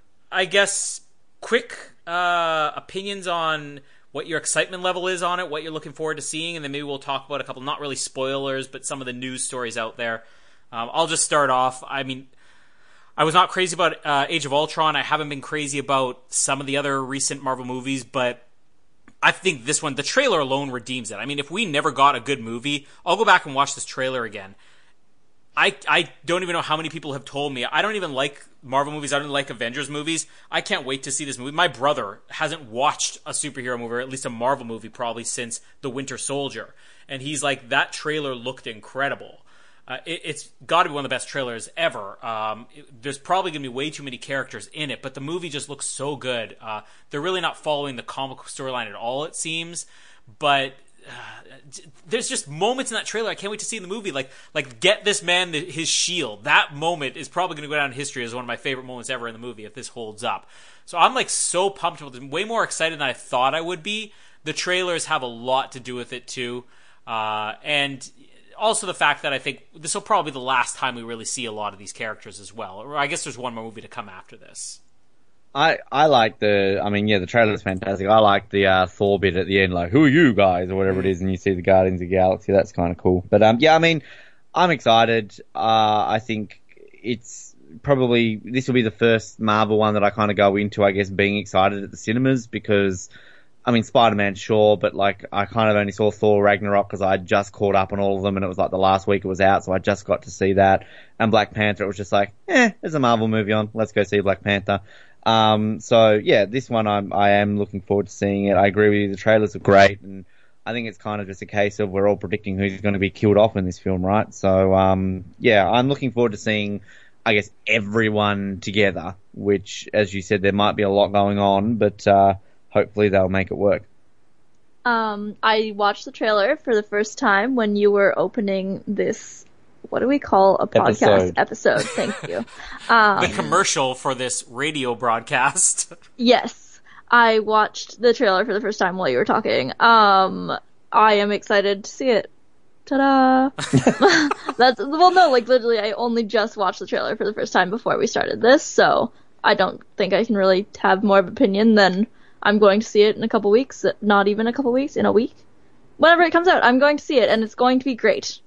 I I think the one thing that we should mention here, with all the other Marvel movies, they're they're all standalone movies. You don't need to see Iron Man to get the Incredible Hulk or anything else. You know, you'll have cameos of people showing up where it might help. But even like with the the trilogies we've seen, you don't need to see the first Avenger to get Winter Soldier. You don't have to see Winter Soldier really get Civil War. You certainly don't have to see any of the Thors to get the next Thor movie. Uh, even with the Avengers, I, I think you could not see any Marvel movie and then jump into Age of Ultron. This is the first one where I feel like you will have to see at least a couple of these movies going in, particularly Civil War. So hopefully Mallory can at least see Civil War before this. Uh, but my best.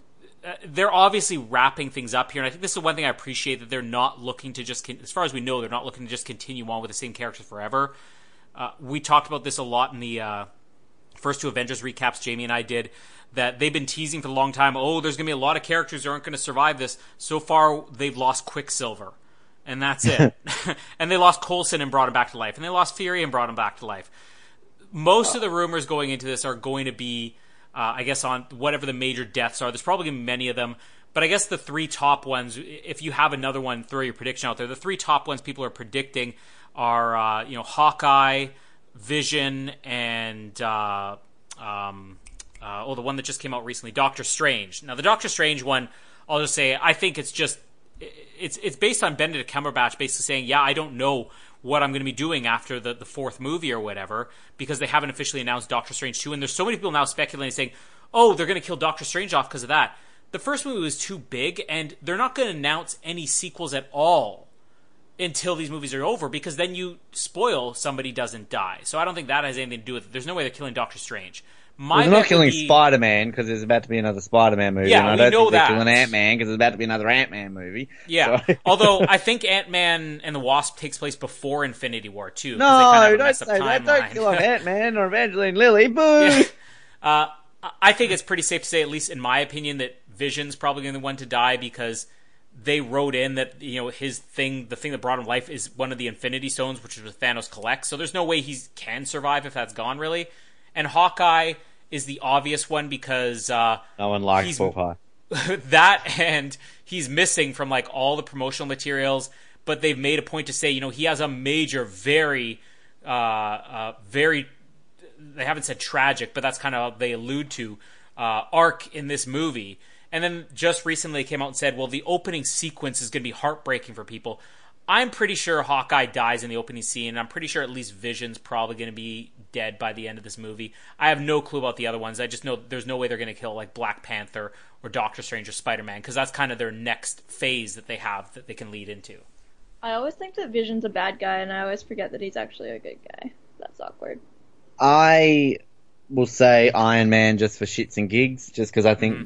Robert Downey Jr. has kind of hinted that he doesn't want to do this forever.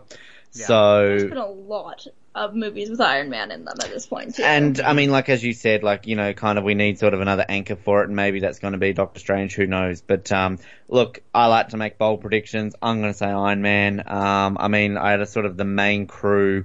I mean, Thor's pretty much invincible, isn't he? So like, can they really kill Yeah. Thor off? Uh, Captain America, they're not killing him off. Um, Hulk. I mean, again, he's sort of invincible too, isn't he? So um, yeah, I'm just I'm just going to go the big one. I'll say Iron Man. There we go. Um, I have a question.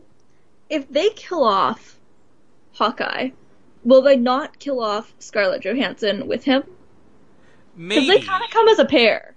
Yeah, and and also the other thing is, I mean, this is no knock against her, but I mean, she's not going to be an action hero forever. they ran to that with Age of Ultron already when she was pregnant. For her to continue on, the fact is, female action heroes have a shorter shelf life because you know th- their bodies go Sexist, through. sexist, boo! I will get. Jamie on here to back me up if I have to. One pregnancy. Imagine having two or three. Uh, and if they haven't given her a solo movie at this point, does she have much else to stick around for too? So there's What probably is her something to that. superhero's name? Black Widow. Black I Widow. knew that. What, well, I mean, look, I disagree with you, Colin Hilding. I'm looking forward to the female reboot of The Expendables with Diane Keaton and Helen Mirren and Glenn Close. And Look, there's a way to do it, but here's the thing. It is such a physical character. Black Widow is arguably right up there with Captain America, the most physical character you have. And she's already limited with what she's been able to do in some of these movies. And you know, maybe she she's in incredible shape now, but they're not going to keep around for another 10 years, plain and simple. So if she's not killed off in this and they still haven't given her a solo movie, you add those two things up, I don't see her being able to stay on in the franchise or wanting to stay on. Maybe they'll put in her daughter, and it can be a legacy. That would be cute. Does she have a daughter? She does now. Mallory's writing Hawkeyes, Avengers if you're 4. wondering. Mallory has just taken a job on the board of Marvel in the screenwriters camp. She's just written in. She does now. She has a daughter. It's Hawkeye's daughter. It, and you know, it's funny because again, I don't want people to take this the wrong way. I mean, I'll say the same thing about Jeremy Renner. You know, Jeremy Renner, there was so much uh, hype about him when he first got big with uh, the Hurt Locker, and then he signed on for the Bourne movie and for Avengers and Mission Impossible. By the time Mission Impossible came out, everybody was speculating he was going to take over for Tom Cruise as the big stuntman action hero. Jeremy Renner himself has said he hates doing stunt stuff. And he's really getting up there in age. And he's definitely not in like tom cruise shape. So i'll say the same thing for jeremy renner. I mean he's getting a little bit old to play this character. It's different with robert downey jr robert downey jr himself has said he doesn't want to be in his 50s playing iron man. Not to mention you need something really big to push this series forward and you can't keep introducing new characters and always have iron man there because people are too tied to iron man it would be like trying to do a Justice League movie without a Batman or a Superman. Unless those characters are gone, the other ones really don't get a chance to shine. So those two, just based on their age alone, Jeremy Renner and Robert Downey Jr., they're definitely on their way out. If not in this movie, and it's going to be these two movies are back to back. We're getting one this year, one next year. Some are probably going to die next week, and some are going to die a year from now.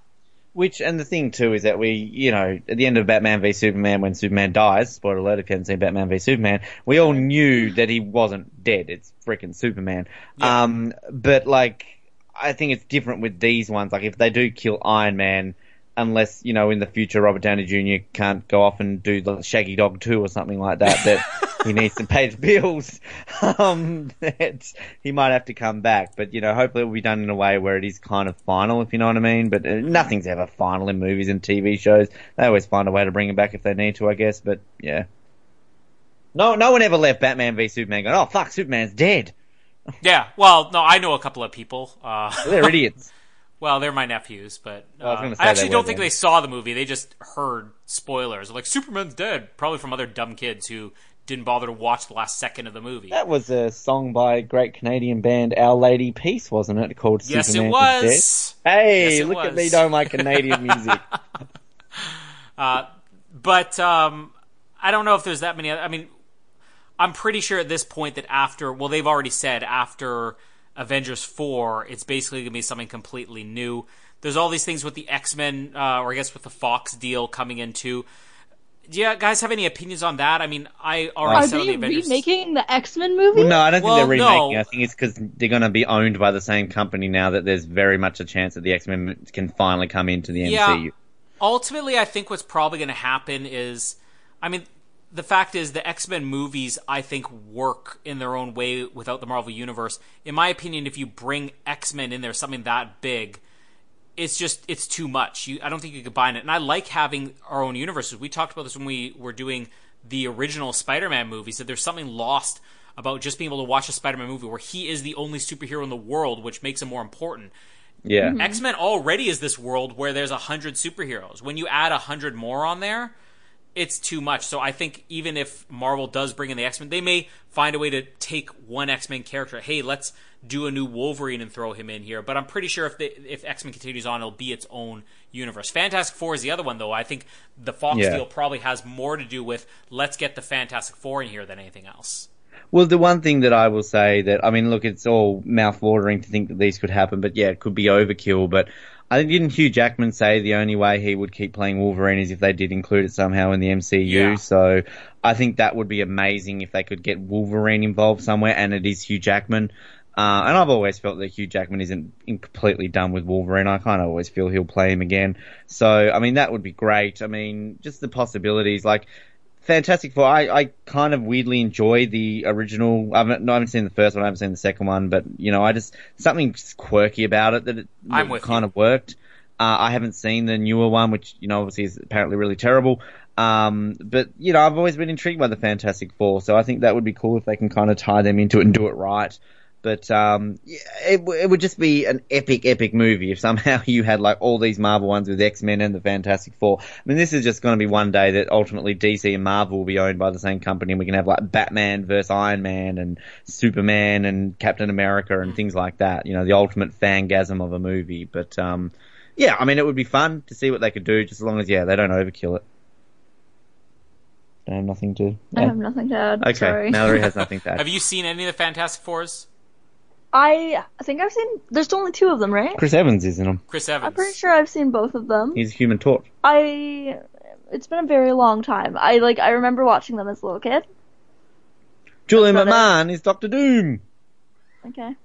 Yeah, I Yes. I I just want to uh, agree with Ben. Not that I think they're great movies. They're not great movies. They're dumb. And the fact is, if you read Fantastic Four comic books, it is more like the movies, and people are willing to admit because ninety percent of it is just these family members bickering nonstop and insulting each other because they're just together that much that that's what would happen if you had superheroes who were family and they lived together and everything they're not that bad. I mean, there's certainly worse movies like the new Fantastic Four, which is right up there probably with Elektra and Catwoman and Daredevil is like the worst superhero movie ever. Um, just before we wrap up everything on Infinity War here, uh, I just want to give honorable mentions to the the DC TV shows. Like, have either of you seen either the ABC shows like Agent Carter and Agents of Shield, or the Netflix ones like Daredevil? Never. Never seen any of the uh, any of the the only one I think I wanted to watch Agents of Shield, but I never got around to it. no Yeah, don't bother. it's awful. and I I liked the first season of Agent Carter, even though it had some problems. Second season was a waste, so I'm glad they canceled it. Even though it would have been great to have Hayley Atwell on TV more. But uh, the Netflix ones is what they hit on. I don't know why they, they kept these as the same universe, other than the fact that I could think maybe one day they'll try to bring in R-rated Jessica Jones and Daredevil and Iron, well, hopefully not Iron Fist and all these uh, into the Marvel universe. But these do share a universe, so who knows? Maybe we'll have them popping up. Um, the tickets that are selling for this, like they're saying that this is outselling something like the last handful of Marvel movies combined, which includes Black Panther, and Black Panther was outselling the Age of Ultron. I think there's no doubt at this point, and this is probably going to top even Star Wars opening weekend record. I mean, do you agree on that? Well, I mean, yes, because if we're talking Last Jedi, that was a piece of shit. So, um, no, yeah, I, I think it will. I mean, it's it's gonna go on to, I think, you know, go gangbusters. I mean, obviously, it ultimately comes down to a lot of word of mouth too. Like, I mean, Black Panther obviously had a lot of that with the positiveness around it. But, um, I mean, if Black Panther can nearly top 700 million, I don't see why this couldn't. So, but I mean, having said that, um, did we think that Justice League wasn't going to do, you know, surely Yeah. that was going to do better than Batman v Superman and Wonder Woman, and it didn't even come close to either of those two. So who knows? Yeah, and I'm most interested to see whether we're going to get the typical opening weekend Marvel fanboys saying this is the greatest movie ever made, and nobody willing to admit that there's problems with it, or if people will admit there's problems with this movie. Because I think everybody's sort of afraid of the amount of characters in this, and are we really ever going to get? Uh, I guess any character. The the thing that actually worked even with Age of Ultron is we had few enough characters that everybody kind of had a chance to shine. And I just don't know if we're going to get that. So if there's one thing I'm disappointed with this movie is I don't know if we're going to get enough time with any of these. And you can kind of see from the trailers, you know, Tony Spark, uh, Tony Spark, Tony Stark has a speech. Spider-Man has like, you know, two scenes I think we've seen in the trailers. There's the one Captain America moment, which could just be, I'm pretty sure they're going to save him for the end of the movie. It's going to be like the Superman reveal in Justice League. Uh, but even the Black Panther, I mean, it, you see Wakanda all over the trailers, but most of what we're seeing is just from the end. I'm just I'm kind of skeptical about how they're going to pull together a movie like this and not have it just be 60 if if every character in this movie had 2 minutes of screen time that's the entire movie right there. Like they've said 67 characters are appearing in this movie so it might end up being too much. I don't know. A minute per character. Uh, that's an hour and seven minutes. so, no 2 minutes per character of the hundred and what's that, thirty-eight minutes. So That's a long movie. yeah, how long does Oh, the movie go for? Have we had a running time? uh, keep talking and I'll research that um, Tony Spark and his Tony uh, ele- electronic company. Uh, Tony- 149 minutes. This will be two hours and 29 minutes. So it's Last Jedi length. Okay, well, we know how that turned out for the Last Jedi, so I Yeah. look forward to uh, little kids with uh, brooms sweeping, looking up at Iron Man, It's sweeping in the sky. Long movie. Too long. Uh, but Thanos looks good in it. I'll just say that. Like Josh Brolin, I mean, he kind of looks like Vincent D'Onofrio, which is weird. I don't know about him without the helmet and everything, but uh, it, it- I this love is probably Josh Brolin.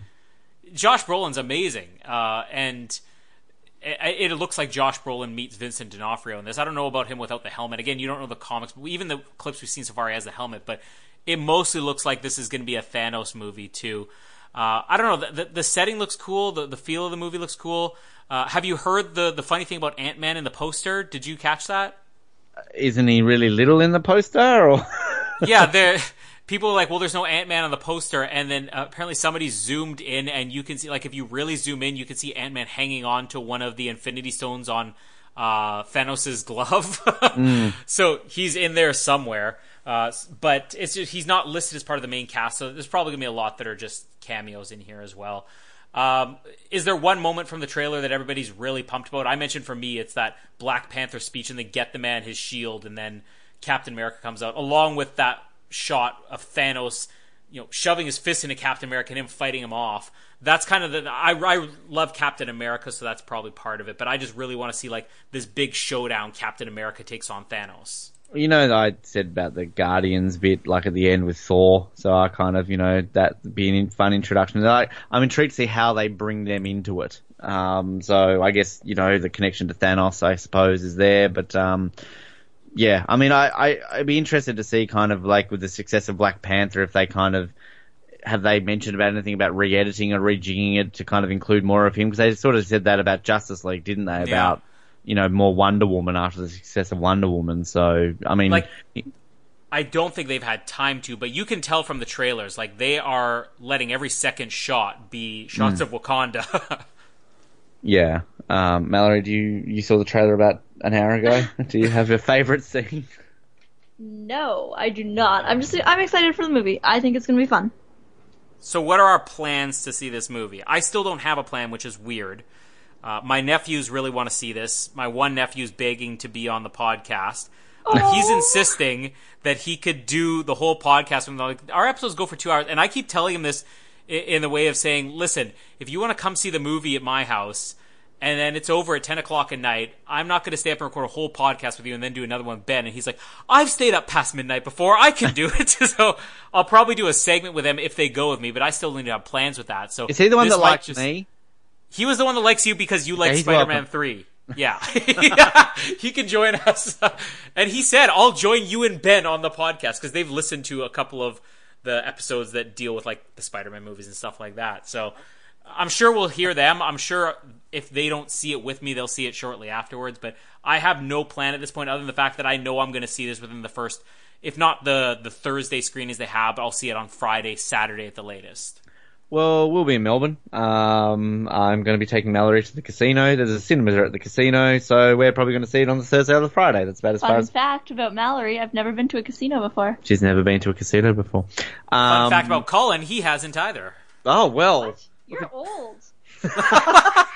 I like I like money. I don't want to waste it.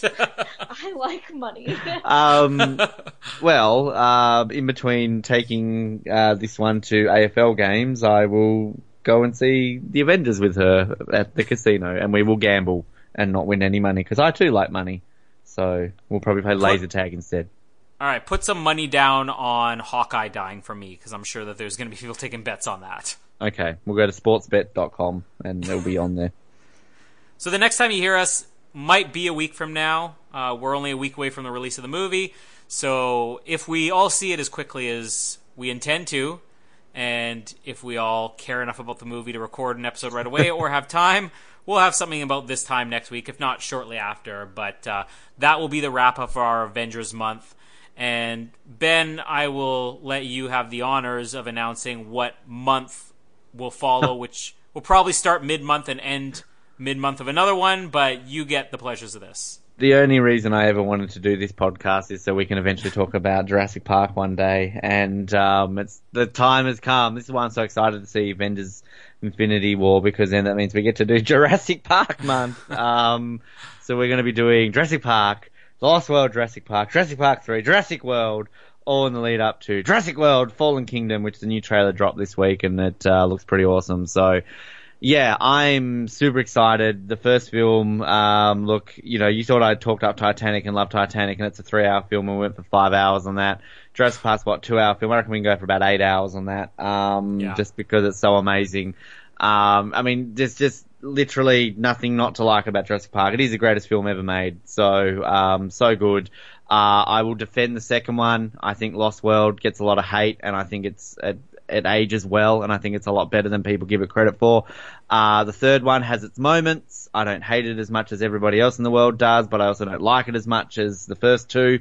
Um, and then Jurassic World is the best sequel they've maybe done for it. But having said that, over the years, once you rewatch it, it maybe loses a bit of its uh, uh, initial likingness. That's a word. Um, because you know, let's be honest, all four of these films are the same movie. Um, but um, yeah, I mean, I'm I'm not going to be binning any of these uh, next four films. That's to be sure. Um, whether I buy all four four of them, that's another question. I'm looking forward to it.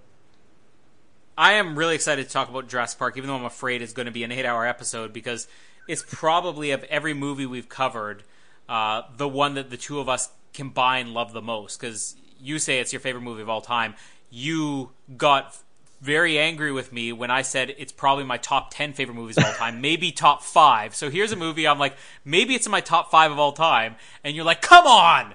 That's and not Colin, good can I interrupt? I want to interrupt you and say I've read the book. So You've read a book. And I've read both one. the books. I've read Lost World as well. So You know what's I really know the book here? stories on these as well. Noah and I did a Double Oz 7 episode where we talked about 14 books that the two of us had read together in a single episode. Um, I'm more excited to do an episode where Ben and I can talk about two books that we have both read.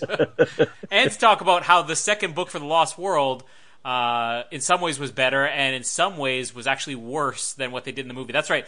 Some things they did in the Lost World movie were better than the book. Yeah. Uh, even though I think you're probably going to defend a little bit more than I am. Uh, Lost World, th- or not Lost World 3, Jurassic Park 3, I'm probably going to defend a little bit more than you are because I really love that movie. Even though it is cheap, it is dumb, uh, it's ridiculous, it's very short, but I just Very think short. it's incredibly short. Uh, but I think the movie is so much fun. And Lost World will probably have the same opinion because I mean I enjoyed it when it first came out, but not as much in recent years when I've seen it. Um, but yeah, Jurassic Park. This is going to be uh, probably the closest we've ever come to agreeing, and it's going to be four episodes in a row of us agreeing. So that's going to be weird. Mallory, have you seen Jurassic Parks, or do you even care? If she- okay, can I just interrupt and say if she hadn't seen Jurassic Park, I wouldn't be with her. But um, Yeah. I'm glad to know that I'm that good. Um, I have seen them. yes. That's my All right. Um, yes, I've seen all of them. I think I only saw them recently, actually, for the first time. So I will probably not be on the episode with you guys because I don't want to sit here for eight hours and talk about these movies. But following that, we've teased it. We will hopefully be doing the Mission Impossibles after that, and you want to be on those, right? yes, I 100% want to be on those. And I've only seen Yes. the first two of those. I haven't seen them. haven't seen all of them? I haven't Oh. seen what are there like twenty of them now. So and that's the one I'm really excited about. Um, I just want to say this too. Uh, Jurassic Park came out June 9th, 1993, so we're coming up on the 25th anniversary, and basically the week of the Fallen Kingdom's release, I don't even think they made a big deal about this, is the 25th anniversary of the first movie. I thought they'd be making a bigger deal. they are. Uh, if you follow their socials, like they've they've gotten a lot of fans to kind of recreate scenes as a celebration of the 25th anniversary. So like you Oh. know the the must go faster, must go faster scene. They've gotten people like recreating that, and it's actually quite funny. Some people have done it very well, and some people have just done it over the toply bad, but it's hilarious. But they actually have, particularly on their Twitter page, really been doing a lot about the 25th anniversary of it. May I just point out in defense for myself that I was not born when the first movie came out. So therefore, You weren't even thought of. I am. it is okay that I have did not see them until recently. Can I just? We weren't born when the original Star Wars movies came out. That didn't stop us from loving them. them. Yeah, just don't mention that on air, please. We want to keep our Oh, you know what? Okay, you're no longer welcome in my home. You better watch that before you You get would here have in watched September. them by then, Colin. I've got to get her to watch Back to the Future first, and then, then we'll get on to Star Wars and the James Bond. She's got a few to catch up on. All right. Okay. Well, uh, I'll, I'll give you a reprieve for now. But Jurassic Park, Mission Impossible, still to come. Now it's all about Avengers. Um, I can't wait for Infinity War to make up for Age of Ultron. And uh, maybe we'll have Jamie on there if she wants to watch a movie, which I don't think she does, because if you listen to the episodes, she didn't love these movies, which is why she's in here right now. But that'll be it for Infinity War, and stay tuned to our other episodes. Uh, Billy Garcia continuing his love of Survivor. Uh, Billy, what's wrong with you? This season's shit. I haven't watched Ben it and I are like- weeks. Yeah, Ben and I are like weeks behind, and we couldn't care if it takes a while to catch up. So we're so sorry. But uh, Sorry, Survivor fans. I know that's what we're built on, but Rossi's continuing with his two co-hosts from a, a fellow Survivor show. Kyle and Brian is uh, they're doing um, RuPaul's Drag Race, so we got the TV episodes out there, and Lost Nip Tuck, Third Watch, all those things. Uh, no other interviews coming up that I'm aware of, Ben. no, we've run out of interviews for the moment. But, um, But hopefully maybe we'll, we'll get one back for Mission Impossible month. Yes, no, I think we will definitely uh, have our friend um, that guy on again. I've got my Ethan Rom, isn't it? Um, yeah, uh, he'll be back. But uh, though we've got a few others that sort of didn't happen in the lead up to when we just had all of them. But uh, no, we'll, I'll be chasing them down once uh, I am capable of doing so. And make sure to subscribe to us on iTunes and follow us on Twitter, like us on Facebook. Please like us on Instagram as well because we're there now too. And uh, watch Billy Garcia on YouTube. My name is Colin. Oh, we're using our made up names. Then I am Hildingman. What? My name is Ben, and I'm an ant and a man. My name is Mallory, and I am very thoroughly confused as usual. And clearly did not watch the trailer before starting this episode. nope. Thank you for listening to the Oz Network. Don't forget to subscribe to get new episodes delivered to your speakers every week. For more information, hit us up at theoznetwork.net.